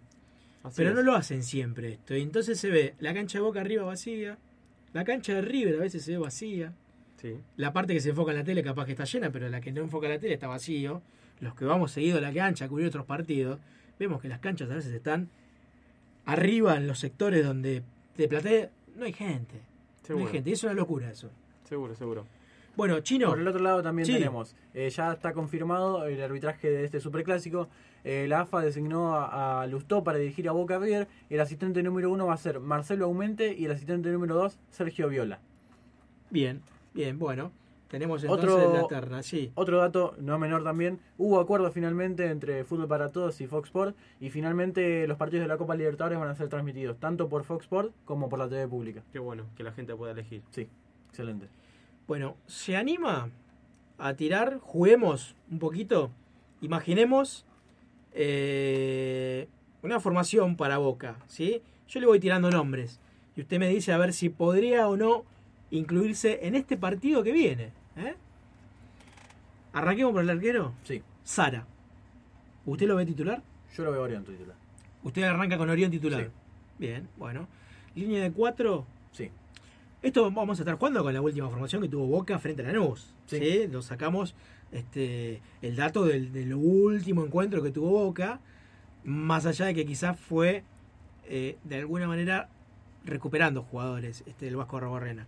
Pero pensemos que vienen tres partidos más adelante que son bastante picantes. Son tres partidos, así Difíciles. es. ¿Le tiro una línea de cuatro? Sí. Colazo, Torsiglieri, Cata Díaz y Peruzzi. Tengo tres de esos cuatro titulares. En el lateral izquierdo lo tengo a Monzón, no lo tengo a Colazo. Monzón, A Colazo yo bien. lo reservo para la Libertadores. Torsiglieri y Cata Díaz, la dupla central. Exacto. Peruzzi por la derecha. Peruzzi por la derecha, sí. Bien. Vamos al medio. Vamos al medio. Le tiro tres nombres. Sí. Nico Lodeiro, Cubas, pensando que está recuperado, y Pérez. Tengo a Lodeiro, tengo a Pablo Pérez y tengo a Cubas y en el caso de que no llegue a estar para el domingo Cubas lo tenemos a Federico Bravo también. Que Bien. es una- un nombre que manejo de por ahí el Vasco. Muy bien. Qué, qué ausente que está más allá de que está Gago, ¿eh? Así es. Más allá de lesión y demás. Que ausente que está Gago. Y vamos a la parte de adelante, los últimos metros, ¿sí? la cuestión ofensiva en Boca, le tiro tres nombres. El primero, el Rockstar, Osvaldo, Carrizo y Pavón. A Osvaldo eh, yo lo estaría reservando para, la Copa y, y estarían jugando Pavón y Carrizo, pero jugaría de centro delantero Caleri, Jonathan Caleri. O sea, iríamos con Carrizo, con Caleri, ¿sí? de centro delantero, Y con Pavón. y Pavón. Bien, bueno, vio que tiramos una información, una, perdón, una alineación posible para este, este fin de semana. Prácticamente, ¿sí? Boca con casi todos sus titulares. Sacando Osvaldo. El tema del arquero no podemos decir cuál titular y cuál no, porque eso va a depender de cuando Boca tenga una sola competencia y no pueda alternar, ¿sí? Ahí va a tener un problema, Robo Herrera. Sí, este, yo hablaría más, más que nada por el tema de Pablo Pérez. Pablo Pérez fue un jugador de la Copa Libertadores que fue muy usado en los partidos de la Copa, pero me parece que en el torneo de 30, en el torneo de 30 eh, me parece que son más como para jugadores de la talla de Meli y de Herbes, que hoy por hoy no están. No estaría, el Vasco no estaría contando con ellos.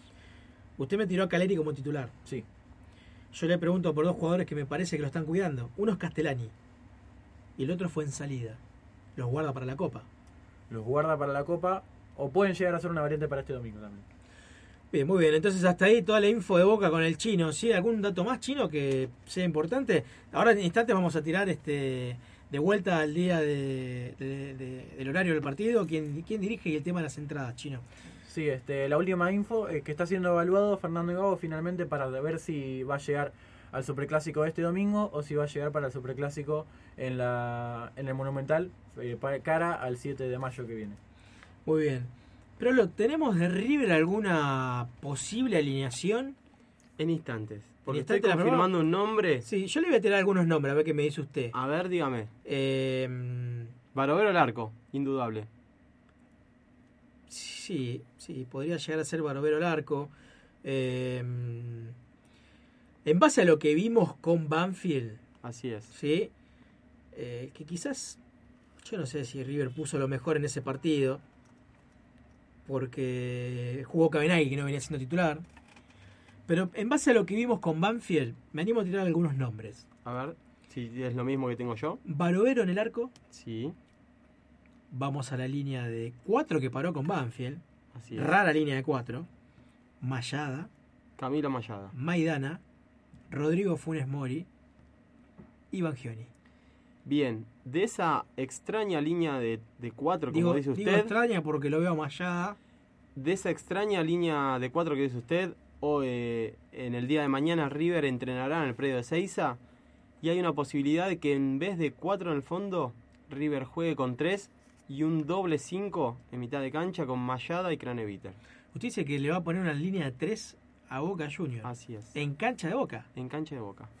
Ah. Tengo Bastante arriesgado entonces. No, Sí, a ver, no, no imaginamos que es una línea de 3 mentirosa que se No. transforma en una línea de 5 seguro. y terminás con el doble 5 y 5 defensores en, abanico Así defendiéndote. es, Así es. Entonces es. no es línea de 3, línea de 5. Es una línea de tres. Es un mentiroso, Sí, es, una, es una línea de tres. Sí, ya le digo, Craneviter y, y Mayada de doble 5 Sí. que reforzarían la saga central. Bueno, yo le sigo con la línea de 4 y ahora le tiro tres, A ver. tres personas, tres nombres para el medio. Creo que no va a jugar, me parece que al clásico me parece que no va a estar, pero yo se lo tiro. Driussi, Craneviter y Ariel Rojas. Así es. Bueno, en cuanto a Driussi, hay una duda, ¿sí? Sí. Eh, ¿Cuál es la duda? Sería el enganche. Eh, Marcelo Gallardo está probando tanto con el Piti Martínez como con Driussi, ¿sí? para, para jugar de enganche. Tanto con Pisculici. Son los tres posibles enganches. No se ha definido debido a que el otro día el Piti Martínez tuvo que salir por cierta molestia. Pero bueno, en caso de estar en condiciones, el Piti Martínez ganaría la pulsada con esos dos jugadores. Bien, y le tiro tres nombres más, que son los de, los de ataque. Dígame. ¿sí? Uno es el Piti Martínez, el está otro bien, es Cabenagui así es. y el otro es Teófilo Gutiérrez. Bien, me inclinaría que la dupla para la Copa sería Teófilo Gutiérrez con Rodrigo Mora. Rodrigo Mora. Rodrigo Mora, así es. Cabenagui descansa en el Cabenagui campeonato jugaría. y jugaría la Libertadores. Exacto. Bueno, importante. Veremos que, a ver, nos estamos adelantando muchísimo porque de acá. Sí, sí, fin de semana Falta muchísimo, ¿sí? Así pero bueno, es un es una posible alineación, ¿sí? Pero lo metieron una línea de 3, yo tiro una línea de 4. Bien. si se juega con esa línea de 3 que usted está marcando, pero lo me imagino que eh, River va a estar defendiendo con 5 personas, ¿sí? Con Así 5 es, hombres Es una línea mentirosa. jugando de contragolpe, ¿sí? Así es. Ahora, si vas a jugar de contragolpe, yo no sé si pongo a Cabenagui. Hay que ver también este si deja alguna que otra baja el superclásico del domingo por el torneo. Recordemos que en los últimos partidos entre Boca y River hubo varios lesionados. Dejaron un saldo de bastantes lesionados. ¿Sabe por qué me animo a decirle que va a jugar con una línea de tres a jugar al contragolpe? ¿Por qué? Porque el partido de, de campeonato, ¿sí? si bien obviamente River lo va a querer ganar, eh, River con un empate, saliendo con un empate de la cancha de Boca, Sí. es un resultado más que favorable, ¿sí? porque no perdería la punta con Boca y saldría muy beneficiado de cara al partido de la Copa Libertadores. Un empate, Un empate para después recibir a Boca en para el después Monumental. recibir a Boca en el Monumental sería muy visto con muy buenos ojos para el equipo de Gallardo. Bueno, veremos, veremos qué sucede, veremos cómo se da este transcurso de la semana, ¿sí? En la semana vamos a ir tirando información tanto de River y Boca, las posibles alineaciones, que la van a poder seguir desde Twitter, ¿sí? Arroba minuto 95 ok, y también desde Facebook, ¿sí? Buscan en el buscador de Facebook, ¿sí? Valga Ahí la estamos. redundancia, minuto 95 y ahí, y ahí le aparece la página, ¿sí? O la fanpage, como le llaman hoy en día, para que puedan seguirnos. Y si no, página de internet www.minuto95.com.ar para seguir todas las novedades este, de cara al superclásico. Así que ya tenemos horario chino, ya tenemos la fecha, eh, horario y el arbitraje. Así es, tenemos eh, el horario que va a ser a las 6 de la tarde y va a estar Patricio Lustó. Eh, recordemos que el- vamos a recordar el único antecedente, antecedente de Lustó en un superclásico que fue en el clausura 2011, en aquel 2 a 0 de Boca, eh, el retiro de Palermo en un superclásico y el último superclásico también de Matías Almeida, donde fue donde se fue expulsado Matías Almeida. Besándose la camiseta, un Besándose la camiseta. innecesario. Una, una imagen que todos los hinchas van a recordar. Eh, entonces, lo propio que decíamos, Patricio Lustó va a estar dirigiendo el partido. Bien, entonces, tenemos partido el domingo, tenemos el enfrentamiento del 7, ¿sí? El 7 de mayo, jueves 7, 21 horas en cancha de River, y la vuelta sería el 14, el otro jueves, en la cancha de Boca, 21 horas. ¿Qué pasará por la cabeza del Vasco Sí. Arrobarrena jugar el 7, no? Después de todo lo que se dijo. No, creo que eso es un tema que ya quedó olvidado, creo que quedó en el pasado.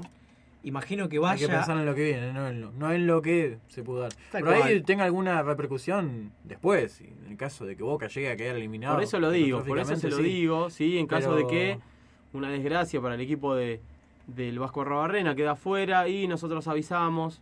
Sí, muchachos, que viva el fútbol. No, sí, sí, seguramente, pero bueno, eh, tanto Arrobarrena como Gallardo creo que son este, dos este, protagonistas que deberían aislarse de esta cuestión y tener la cabeza ya metida en lo que es este, Totalmente, el sí, partido. totalmente, y sí. creo que los dos están haciendo ese juego, porque uno de los dos se queda afuera. Así es. Que la continuidad no de cada uno no tiene nada que ver con este partido, ¿sí? Cualquiera y es más, creo que ni Gallardo ni Arrobarrena van a tener problemas en la continuidad si queda fuera cualquiera de los dos. Porque eh, están en el campeonato los dos ahí arriba. ¿Sí? Salga como salgan este domingo, gane uno u otro y el otro queda afuera o no. Más allá de todo eso, creo que el que salga derrotado de la, de la llave de Copa Libertadores no va a tener problemas ¿sí? para seguir trabajando y continuar. Obviamente tienen que revalidar después en el campeonato e ir avanzando eh, eh, fecha a fecha sumando a tres, ¿no? Seguro, pero creo que ambos técnicos tienen la suficiente espalda, ¿sí? Como para aguantar la presión de estos dos de estos dos superclásicos y no va a peligrar su, su continuidad para nada, absolutamente para nada. No, seguro. Una seguro. espalda que se le hicieron. Te tiro un dato, Chino, sí, para toda la gente que nos está escuchando. Eh, tanto Boca como River llegan punteros e invictos por primera vez en la historia del profesionalismo. Así que es un dato para tener en cuenta. eh, Ah, es verdad, los dos llegan punteros por primer- es verdad. Sí. Es verdad. Así que es un dato para tener en cuenta, sí, eh, no solamente van a apostar a la Copa, sino que también hay que apostar al torneo. Es una- un desafío muy importante para Bueno. tenerlo en cuenta. Bueno, muy bien. Eh, Prolo, tenemos Dígame. un poquito de información de Tigre, tenemos un poquito de información de San Así es. Lorenzo. También eh, después de la tanda, igual ahora vamos a hablar de Tigre, pero después de la tanda vamos a tener información de Racing. Tenemos la próxima fecha, uff, nos queda un montón todavía, nos queda Apa. muchísimo más. Bueno, nos metemos cortito con algunas cuestiones de San Lorenzo. 10. Eh, habló el patón Bausa. ¿Sí?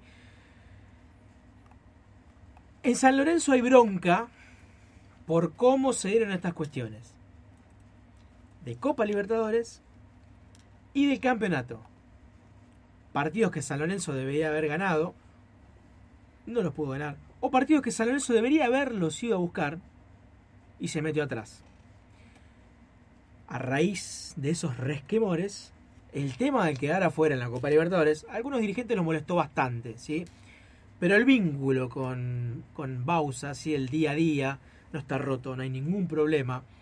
Y Bausa tiene un equipo a tres puntos de la punta, donde Boca y River juegan entre sí.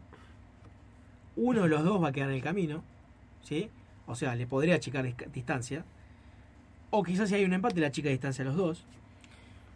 Por eso digo que Bausa, si bien fue cuestionado por el planteo ante River y esta cuestión de quedar afuera en la Copa Libertadores, mucha gente de San Lorenzo no le interesa.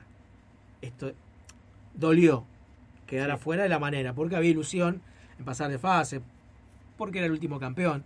De revalidar el título. una- Pero porque era último campeón, no pesa tanto el quedar afuera en la Copa. La gente de San Lorenzo ya está, ya salió campeón, se logró. Creo que quedar afuera no les interesa. Se me viene a la mente una declaración de Matías Lames que dice, nos habíamos armado para volver a ganar la Copa Libertadores. Y valoremos las ofertas, sería bueno renovar el plantel. Entonces, eh, ya está pensando totalmente en lo que viene, pero a la vez no estaría bueno para un técnico como Bausa que salga al presidente de la institución a hablar, eh, hablar este tipo de cosas, como decir, bueno, nos quedamos afuera, no teníamos pensado quedarnos afuera. Eh, creo que es como tirar un poco de, qué sé yo, mala leche si se quiere. Usted, Seguro. sí, tirar un poco de onda negativa Sí, a la cuestión. Recordemos Bueno, que, perdón, que sí. el partido por la Copa San Lorenzo hizo un gran partido, ¿sí? Eh, fue, fue a buscarlo en todo momento. ¿Con y- Danubio? Con Danubio. Yo hizo- hago salvedades. Yo eh, creo que eh. hizo un gran partido y que tuvo muchas situaciones de gol Sí. que no las pudo concretar. Y una vez que llegó la información del otro partido, San Lorenzo se cayó a pedazos. Tenía la eh, cabeza- claramente. sí. Sí. No tuvo la suerte que tuvo River de que en el otro partido te dieron una mano. Pero ya te digo, para mí lo fue a buscar con lo que tenía. Eh, cuando la gente dice, "Y, pero no ganó. Yo creo que puso todo. De hecho, se vio en la cara de Romagnoli. Sí, un Romagnoli totalmente agotado, que está entregando sus últimos momentos de gran fútbol. El- recordemos que el Pipi arrastra muchas lesiones y deja la piel en cada partido. Eh, pero bueno, San Lorenzo es esto, lo que hay. Y las incorporaciones que ha tenido no han sido de, de mucho aporte al equipo del Patón Bausa. Sí, igual tengamos en cuenta algo, ¿sí? Que más allá de lo que se dio y lo, o sea, el diario del lunes este de, la, de los resultados que tuvo San Lorenzo, quedarse fuera de Copa y estar ahí en el torneo. El Patón Bausa tiene contrato hasta el 31 de diciembre. Y cuando el año pasado hablábamos de que Su podría llegar a pegar un portazo, porque esto lo hablábamos en diciembre, ¿recuerdan? Sí, luego del partido con el Real Madrid. A partir de ese momento creo que hubo un acuerdo de que se dieron tiempo, tiempo y largo plazo. Y también tiene que ver con esto. ¿Qué pasa si quedo fuera de la Copa? ¿Qué pasa si estoy lejos del campeonato por este año? Y creo que esas palabras que tuvieron en diciembre del año pasado son las que hoy lo sostienen a Bausa. Así es. Que si nos ponemos a ver en cuanto a los resultados, quedó fuera de la Copa. Mal o bien, más allá del partido con Danubio, San Lorenzo queda fuera por lo que hizo anteriormente. Pero en el torneo está a tres puntos. Sí, no está lejos. Sí, está a tres puntos. Dejó una mala imagen en el partido con River, sí, pero todavía tiene mucho por delante este torneo, tiene mucho por delante San Lorenzo. Y bueno, esto que dice el patón Bausa, qué sé yo.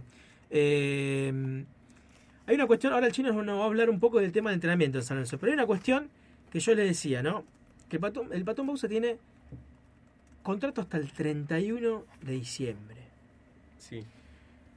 Y vos me habías dicho de que se había reunido con Lamens. Así es. Bueno, el patón Bausa lo que aseguró es que se iba, esta semana se iba a juntar nuevamente para armar un San Lorenzo de acá a tres años. ¿Sí? Uno imagina. Una extensión de contrato. Sí, en diciembre una renovación. Y habría que ver qué es lo que arma San Lorenzo de acá o de cara al segundo semestre, ¿sí? Va a tener Copa América en el medio, ¿sí? Va a tener algunas cuestiones. Por eso digo, San Lorenzo, si bien hay, alguna, hay algún cuestionamiento hacia el patón, no, lo va, no le va a soltar la mano, no lo va a dejar ir, y creo que los hinchas tampoco quieren eh, que se vaya. ¿sí? Eh, teníamos algo del entrenamiento, ¿no? Del ciclón. Sí, chino. comenzó la semana San Lorenzo con los, con los entrenamientos en el Bajo Flores, eh, con dos ausentes. Uno fue Alan Ruiz, que viajó a Brasil para realizar trámites personales. Eh, fue autorizado claramente por el cuerpo técnico. Y el otro fue eh, Fabricio Fontanini, que fue el único jugador que se entrenó en forma diferenciada, eh, porque se encuentra en la etapa final de su recuperación. Eh, recordemos que se había resentido de un desgarro. Bien, muy bien. Entonces recupera algunos soldados el patón. Juega, ¿sí? juega este, Tremendo. sábado, juega este Vélez- este sábado contra Vélez. Bueno, partido importante, ¿sí? Para Un los clásico, hinchas. ¿sí? Porque algunos dicen que es clásico, otros dicen que no es clásico. Pero en definitiva, San Lorenzo nunca quiere perder con Vélez. Y Vélez siempre quiere ganar. Por eso digo, vamos a tener un lindo partido, ¿sí? Del otro lado, Miguel Ángel Russo. Así es. Insultado por casi todo el estadio por el José Amalfitani hace un par de fechas. Que también creo que tiene que sumar de a tres porque se le está Complicando. si no se le acabó, se le está acabando el crédito, ¿sí? Porque está Gámez, que quiere sanear lo económico, Russo es un técnico caro, y si no se le dan los resultados, habría que ver sobre su, su continuidad. Eh, cor- un Cortito título de pie. Cortito, un título de tigre para cuando volvamos de la tanda. Cortito, de, cortito y al pie. Sí. Eh, mi querido Chino Luna sigue marcando el ritmo del matador. Muy bien. Tanda. Espacio Publicitario. Estás escuchando Minuto 95 por FM La Barca 88.3.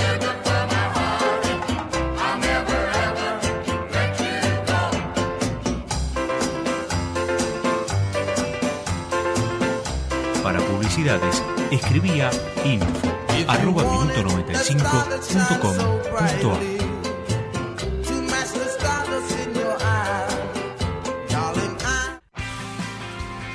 Estudio Jurídico Torres y Asociados. Resolución de conflictos, asuntos civiles, comerciales y laborales, derecho de familia, reclamos por alimentos, sucesiones, asesoramiento jurídico inmobiliario, derecho penal, con profesionales en cada ramo. Comuníquese al 15 3568 5892. 15 3568 5892. Entérate de todas las novedades de Racing ingresando a orgulloracinguista.com. Videos, notas, entrevistas, estadísticas y todo lo que vos querés saber de Racing.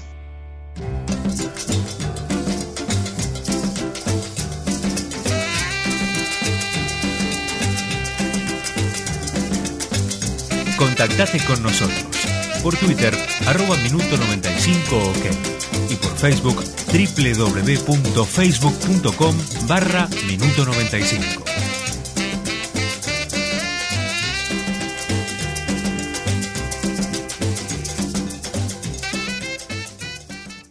Fin. Espacio Publicitario.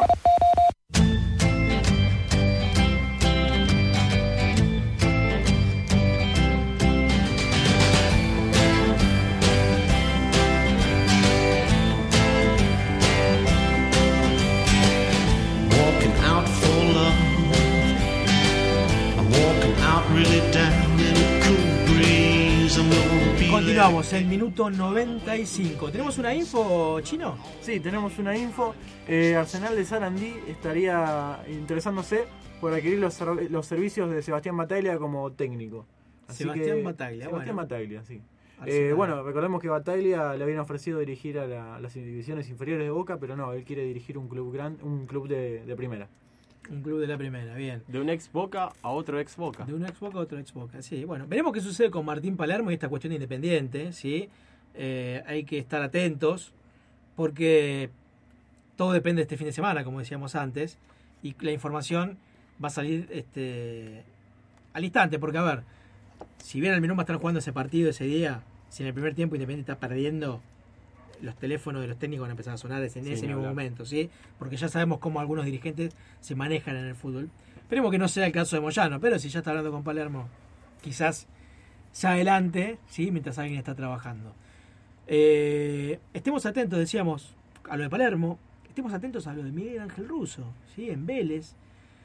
Tengamos en cuenta lo que habíamos dicho anteriormente en Quilmes, ¿sí? Porque eh, Falcioni se había reunido con los dirigentes en la semana anterior y le dieron un crédito, ¿sí? Le dijeron dos partidos. Si en dos partidos no remontás esta situación, eh, va a tener que dejar el cargo. Recordemos que trajo, trajeron a Buenanote, ¿sí? En Quilmes. Y que Quilmes no tiene tan mal plantel. Así que bueno, veremos. Eh, Y- Sumamos a eso a Pellegrino, ¿sí? sonado también nombrado por ahí por lo bajo de la doble visera, con posibilidades de arribar a Independiente. Sí, habría que ver este lo que habíamos dicho anteriormente era que en el entorno Pellegrino quería emigrar, sí, quería irse para afuera, que es un mercado complicado para algunos técnicos, más allá de su paso por Europa, eh, habría que ver si Pellegrino tiene ganas de agarrar.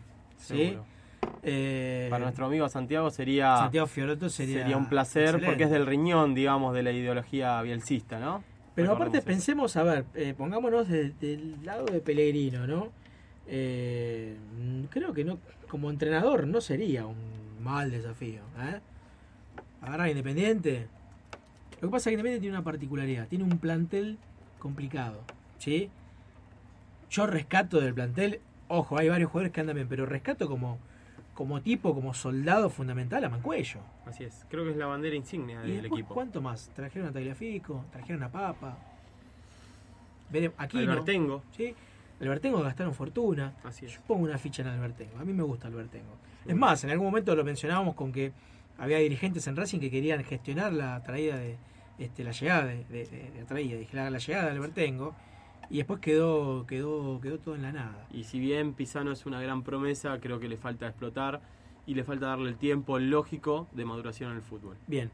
Antes de hablar de Tigre, sí, que tenemos Sí. la info de Tigre y recién tiraba Nau el título del Chino Luna, le quiero mandar un abrazo enorme a mi hermano, Cristian Torres, que va a ser papá. ¿Sí? El fin de semana Qué grande. contó Vamos. la. Yo no sé si lo podía tirar al aire, pero estoy tirando al aire. Ah, bueno. Yo no sé si hay gente que no lo sabe. Bueno, No te lo puedo creer. Yo lo felicito al aire porque va a ser papá. Este. Así, Nahuel se está enterando Sí, ahora. me estoy enterando ¿sí? ahora. Fuerte el abrazo para, para mi querido amigo Cristian. Así Torres. que lo felicito a él este, y a su señora mujer Majo. Eh, así que les mando un abrazo enorme a él y a toda la familia, ¿sí? todos con, con baberos. Este, y yo voy a ser nuevamente tío. ¿sí? Veremos esta vez si es varón o nena. Y el Club Atlético Racing. Club Atlético Racing está bien, ¿no? Eh, no, no. Club- Racing Club. El Racing Club. Sí, sí, Racing Club. Eh, ¿Tendrá un nuevo socio? Tendrá un nuevo socio. Sí, van a tener que agrandar la platea E. Sí, recién mi hermano Javier mandaba un mensaje y dice, che, hay que agrandar la platea E. ¿La platea del mástil? No, la platea es la que está arriba de la, de la cabecera donde se ubica la, la Guardia Imperial. Ah, ya la tengo. Ya la Está tengo. justo arriba, detrás del arco. Eh, así que bueno, abrazo enorme para Cristian, ¿sí? Y para Majo. Felicitaciones. Abrazo enorme para los abuelos, ¿sí? Que se les cae la baba, ¿sí? Así es. Este, Amanda, José, Ángel y Liliana, ¿sí? Todos mis viejos y los padres de Majo. Y a todos los tíos, que son una banda, sí, que no los voy a nombrar a todos. ¿Vendrá con Libertadores abajo del brazo? Mira la cara de Torres, chino. Mira, mira la cara Le de brilla- Torres. le no lo puede los creer. ojos. Le brillaron los ojos. Falta mucho, falta mucho para eso. Este, esto de la cuestión de la Libertadores se define después del segundo, después del, de la, es como es de la mitad del año, sí, después de la Copa América. Así que veremos. Le voy a mandar nuevamente un abrazo a mi amigo Beto, sí, que me avisa que los viejos rabiosos, esa banda que le mencionaba Sí. antes, parece que se vuelve a juntar, así que me están alistando para volver a tocar una banda, me encantaría, sí, volver este, a juntarme con amigos, así que bueno, veremos si se, si se puede. Abrazo enorme entonces para Beto Balbuena y toda la familia, ¿sí? Le quiero mandar otro abrazo grande a mi tío, Alberto Rojas, que seguramente nos está escuchando por internet. ¿Recuerdan mi tío San Martín de los Andes? Sí. Bueno, que eh, estaba muy contento cuando River salió campeón de la Sudamericana. Están complicados ahora, ¿eh? Ya sabemos el tema que está pasando las este, algunas localidades de allá del sur, en la Patagonia. Eh, y él estando en San Martín de los Andes están sufriendo esta cuestión del volcán Calbuco, las cenizas y esta espera de este, una nueva erupción y demás. Vamos a ver si la semana que viene podemos hablar al aire, quizás cuando ya esté un poco más tranquilo. Vamos a hablar al aire con, con él y que nos cuente un poco la situación allá en San Martín de los Andes. Eh, y ahora están complicados con el tema de las cenizas, están con barbijos y todo eso. Eh, desde acá les mandamos un abrazo enorme a todos. Seguramente haremos alguna gestión por alguna cuestión que puedan llegar a necesitar, colaborar en alguna en alguna parte de lo que se pueda llegar a colaborar. ¿sí? en toda esta situación. Eh, y de acá mandarle un abrazo enorme este, a mi tío Alberto y a toda la, la familia y a las este, familias allá de las localidades de la Patagonia. Otro abrazo enorme también para Leo Soria, ¿sí? que nos está escuchando, nuestro querido amigo hincha de Gimnasia Esgrima La Plata. Veremos si se anima a salir al aire en instantes y nos cuenta alguna novedad del equipo de Pedro Troglio, ¿sí? porque prometió, pero, viste, a la hora de salir al aire Sí. siempre está manejando. Así que veremos si, si en instantes se anima este, a, a hablar. Bien, yo Eh, aprovecho, sí, aprovecho adelante. eh, la tanda de mensajes sí para mandarle un gran beso y un gran abrazo a una persona muy especial para mí, a Paula González, sí, es una amiga de toda la vida, persona buena si las hay, eh, que bueno, que justo me está mandando un mensaje que nos está escuchando desde Bancalari, eh, acá cerquita. Eh, un abrazo grande, Paulita, hincha de boca. Paula es muy hincha de boca, fanática de hincha de boca. Eh, así que bueno, donde estés, Paula, beso gigante para vos. Chino querido. Estamos en la tanda de saludos y le mandamos un gran abrazo a Patricia González. Buenas noches, saludos, buena transmisión. Nicolás Matocho, de 29, de 29 años y de Chivilcoy, hizo el trámite en www.bocasocios.com.ar y se transformó en el socio adherente número 100.000. Así es. Dato para tener en cuenta. Ah, ya llegaron al número 100.000 oficialmente. Tremendo. Bueno, importante, gran cantidad de, de- de socios este, de Boca que, lamentablemente, ¿no? Por eh, esta cuestión de capacidad del estadio y demás, se pierden esa chance, ¿no? De poder estar presentes en los partidos que juega Boca. Quiero mandar un saludo más, ¿sí? Eh, a mi abuelo que nos está escuchando, don Benito, Benito Rojas, que está ahí esperando toda esta info de River y está esperando este, esta cuestión de los superclásicos. Le digo, abuelo, tranquilo que vas a tener tres partidos que Bermú. lo vas a mm, sufrir, ¿sí? Tanto de un la- de un lado como del otro. Una ¿no? Los hinchas van a sufrir. Tomen esto con calma porque este, se definen muchas cosas este, y las emociones. Van a estar a mil. Y la gente grande es complicado, ¿eh? Bueno, aprovecho para decirles, muchachos de sub 35 y adultos, del Polideportivo Zavala el día jueves, muchachos, no me caigan a entrenar, ¿sí? Eh, este, ni este jueves, ni el 7, ni el 14. A ver, muchachos, entrenamos de 8 y media a 10. Está el De- partido. Déjeme ver el partido, ¿no? Déjeme ver el partido. Tal cual. Le mando un abrazo enorme a Laura Bellón, ¿sí? Le mando un besito especial a ella, que nos está escuchando, ¿sí? Este, me parece que por ahí se le perdía la señal y, y digo, Laura, escuchanos por internet. Nos pregunta cómo está saliendo todo. Todo va perfecto. Así que desde acá te mandamos un beso grande. Este, habilita alguna de esas empresas proveedoras de internet. Así quizás cuando se te complica la cuestión de la antena, podés escucharnos este, por Así es. internet. Bueno, nos queda mucha información, ¿sí? En instantes más vamos a estar tirando la próxima fecha, vamos a cerrar la cuestión de Tigre, vamos a hablar de Racing, que tenemos alguna información más, y algunos puntitos más que nos va a tirar el chino Leguizamón. No, Así es. dígame. Bien, día jueves por la noche, lamentablemente no se pudo ver el partido de Tigre debido a, vaya uno a saber, no se transmitió el partido ni por Deporte B ni por ningún otro canal. Eh, sin embargo, sabemos que ganó Tigre y gracias al eterno goleador, sí que hace un par de fechas lo querían venir, lo- no lo bancaban, lo querían bajar, lo querían sacar y yo lo sigo bancando, el eterno Chino Luna, que clavó un golazo faltando, ¿cuánto? Faltando 8 minutos, le dio el pasaporte a Tigre a los 16 octavos de final, ¿sí? Eh, el eterno goleador le dio el pase al Club Atlético Tigre. Bien, por lo que resta, ¿sí? Sabemos que Lucas Wilches y Mario Pag- Paglialunga, desgarrados, llegarían con lo justo al partido frente a Nueva Chicago. Por su parte, Eric Godoy y Sebastián Rincón ya están recuperados de sus lesiones y están listos para jugar desde el arranque. Por otro lado, eh, Por otro lado, como decíamos, el técnico Gustavo Alfaro está alineando lo que podrían ser los 11 titulares para el equipo frente a Nueva Chicago. Eh, mañana, el día de mañana, est- estarían entrenando. El día miércoles estarían entrenando en el estadio con vistas al partido del día domingo. Bien, partido importante que va a tener este. Partido importante, sí, recordemos lo que habíamos hablado el lunes pasado, que es Por la cuestión de Nueva un Chicago. partido sí. complicado, ¿sí? Si me da dos minutos quiero, quiero hacer un llamado, ¿sí? A, la- a la atención. Eh, vamos a repetirlo, toda la gente que vaya al estadio el día domingo, como, como se va a confirmar. Muchachos, es un partido de fútbol y nada más. Eh, cero violencia.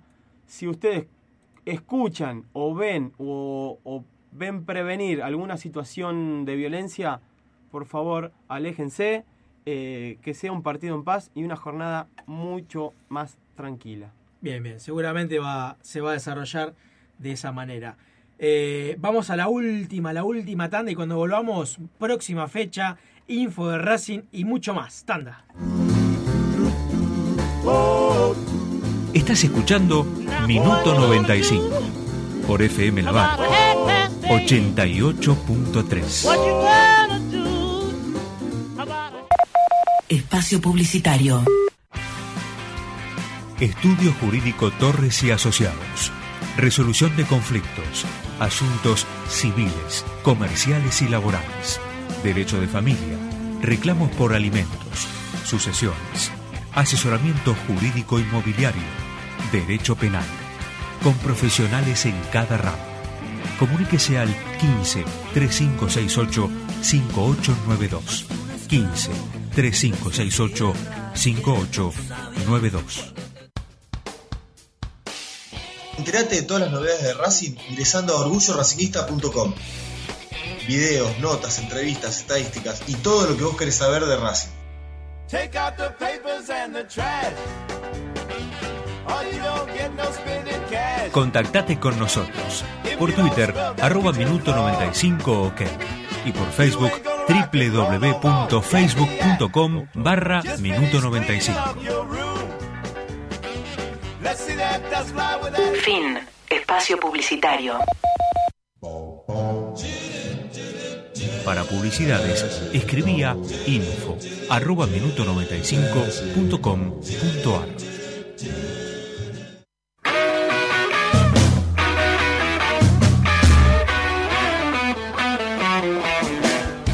Próxima fecha en minuto 95. Chino. En Mendoza el jueves 30 de abril Godoy Cruz recibe a Sarmiento.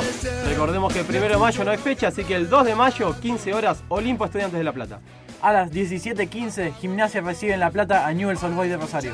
18-10 el clásico San Lorenzo Vélez. Argentino Junior recibe en su casa a Aldo Civi. 20-15 Racing Club frente a Lanús. 20.30 Rosario Central Huracán. El domingo 3 de mayo, 15 horas, Atlético Rafaela, Defensa y Justicia. A las 16 Banfield recibe a Independiente. 17-10 Tigre frente a Nueva Chicago. 18.15 el Superclásico Boca Juniors River Plate. Cierran la fecha del día domingo 21.30 Unión Belgrano. El lunes se vuelve a abrir la fecha con Arsenal Quilmes a las 16. 21 horas Crucero del Norte frente a Colón de Santa Fe. Se cierra la fecha con Temperley recibiendo a San Martín en San Juan. Muy bien, así la próxima fecha en el torneo argentino, sí, el torneo local, el cual lideran River y Boca, persigue Belgrano, San Lorenzo y atrás, un poquito más atrás, nos persigue Racing. Perdón, Belgrano, Rosario Central y San Lorenzo. Ah, nos olvidamos de Nos San olvidamos de Lorenzo, Central. Sí, es verdad. Y Tiene- sexto está Tigre. Tiene razón, y ahí viene Tigre con 18 puntos, Racing con 17 junto con News Old Boys de Rosario. Lindo torneo, lindo lo que se viene, sí, hay bastante. Este, así que veremos cómo se desarrolla este fin de semana y quién quedará primero. ¿eh? Bueno, nos metemos ahora sí de lleno en la info de Racing. ¿eh? En la info de Racing. Eh, le ap- aprovecho para mandarle un abrazo enorme a Pablo Podestá y a los muchachos de Orgullo Racinguista, ¿sí? que me tratan 10 puntos semana por semana y día por día.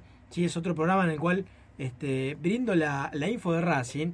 Eh, y realmente nos está yendo bastante bien, ¿sí? Nos está haciendo mucha gente de la academia y podemos de alguna manera dar toda la info que en el día a día, les cuento muchachos, es tremenda la info que hay.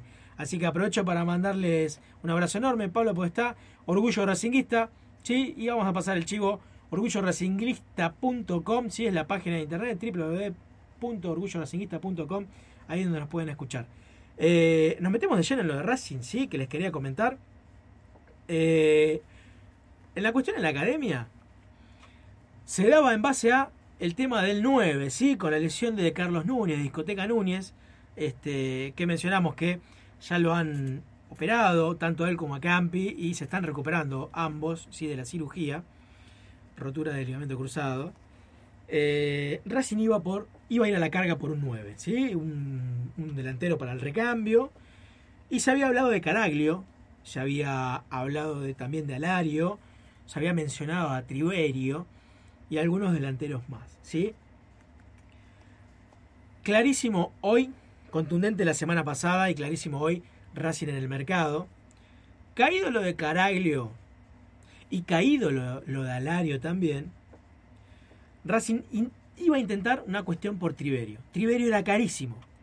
Delantero que Unión lo iba a soltar, pero había que poner muchísimo dinero.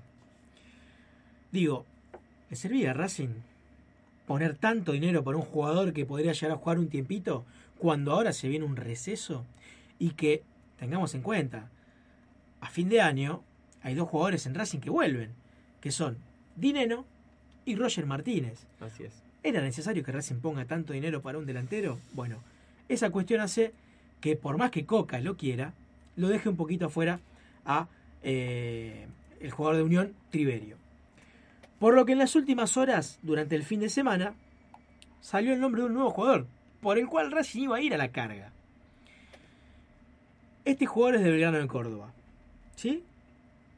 El apodado Cookie, ¿sí? Cookie Márquez, que no es titular en Belgrano, pero que Belgrano, que está ahí arriba en el torneo, no tiene mucho recambio arriba. No tiene muchos delanteros para el recambio. Porque Racing había ido por óvulo también. Y le habían dicho que no. Porque Racing, porque Belgrano no iba a vender ningún jugador. Y ahora iba iba a intentar por, eh, por Cookie Márquez. Cuando trascendió lo de Cookie Márquez, quien habló a los medios fue el presidente de Belgrano, Armando Pérez, que precisamente dijo, reconozco que fui llamado por Víctor Blanco, el presidente de Racing, que por una cuestión de respeto me voy a reunir con él, pero adelantó, ¿sí? Y dijo, eh, Armando Pérez, que no desarmarán el equipo. O sea, con eso le dijo Cookie Márquez, Cookie Márquez, no. ¿eh? Ahora, caído lo de Garaglio, lo de Alario, lo de Triverio, Cookie Márquez que no te lo van a dar. ¿Quién te va a dar un jugador a esta altura del torneo, a esta altura del año? Eh, recordemos que Racing si quiere traer alguien tiene que ser el torneo local. Eh, sucedidas estas cuestiones, me parece que los dirigentes de Racing, por más que Coca se enoje, debería de entenderlo, se van a retirar de esta cuestión de tener 9.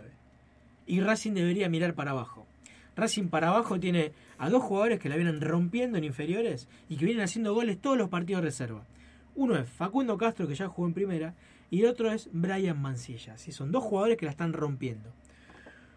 Por eso imagino que la dirigencia, ¿sí? los dirigentes, apuntarán a que Coca busque el recambio abajo. Porque tengamos en cuenta, como dijimos hace instantes, en breve se abre el receso, ya hay negociaciones por el receso, y de Racing a fin de año vuelven dos jugadores. Te vas a llenar de delanteros vas a tener que volver a hacer los préstamos. Creo que no debería Racing tener que poner tanto dinero en traer a alguien.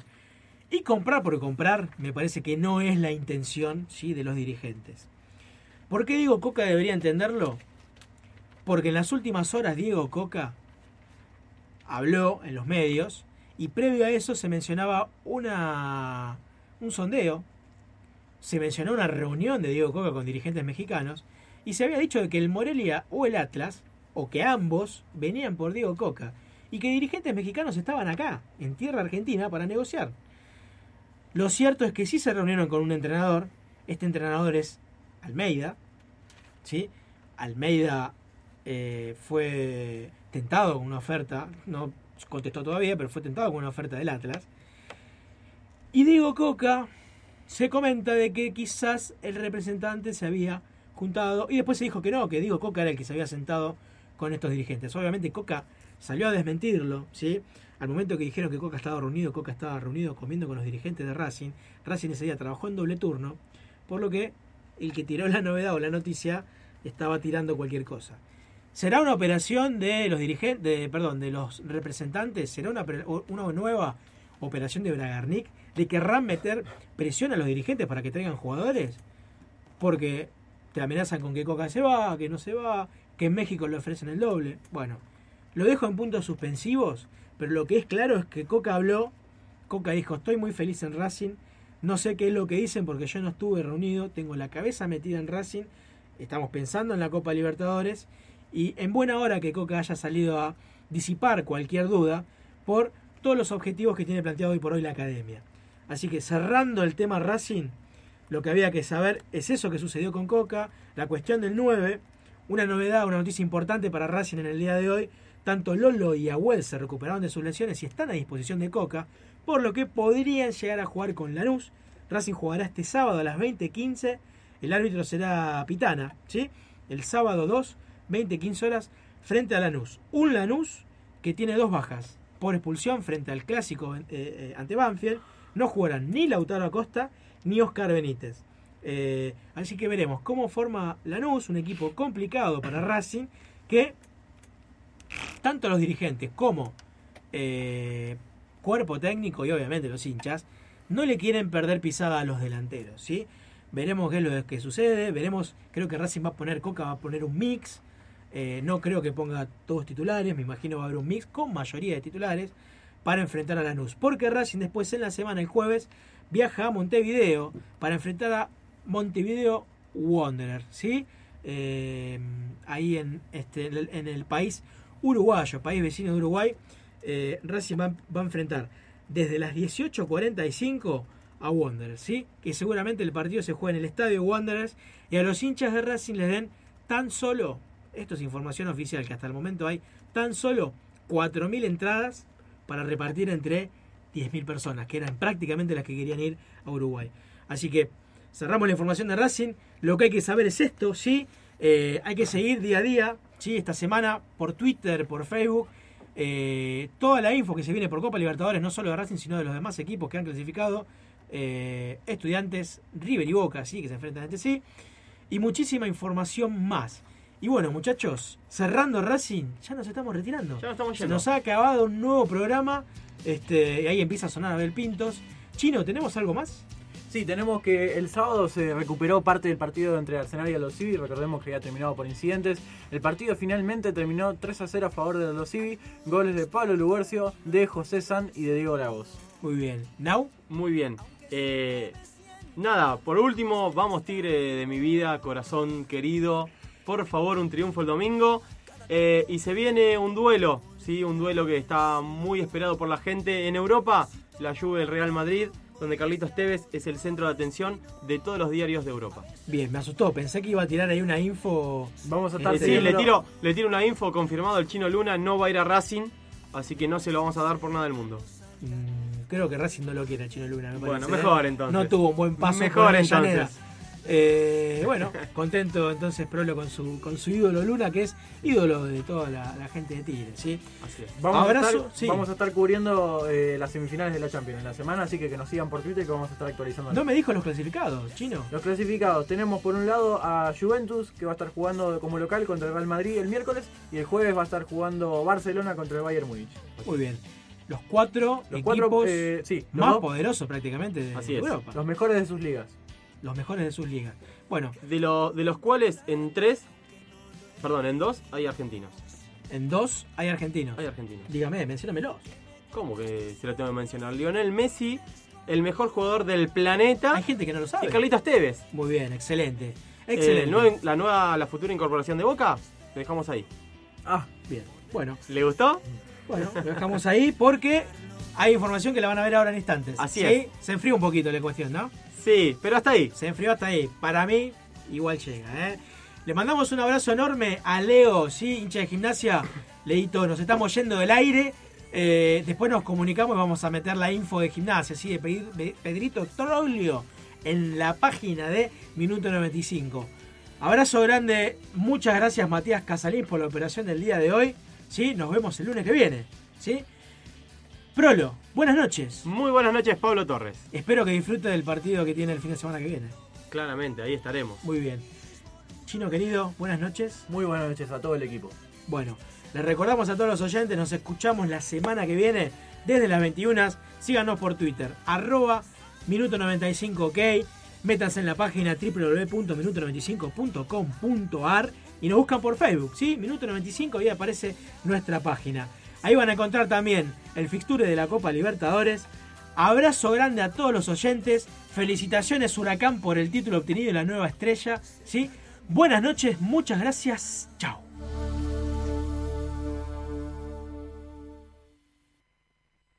Adhieren a la programación de la barca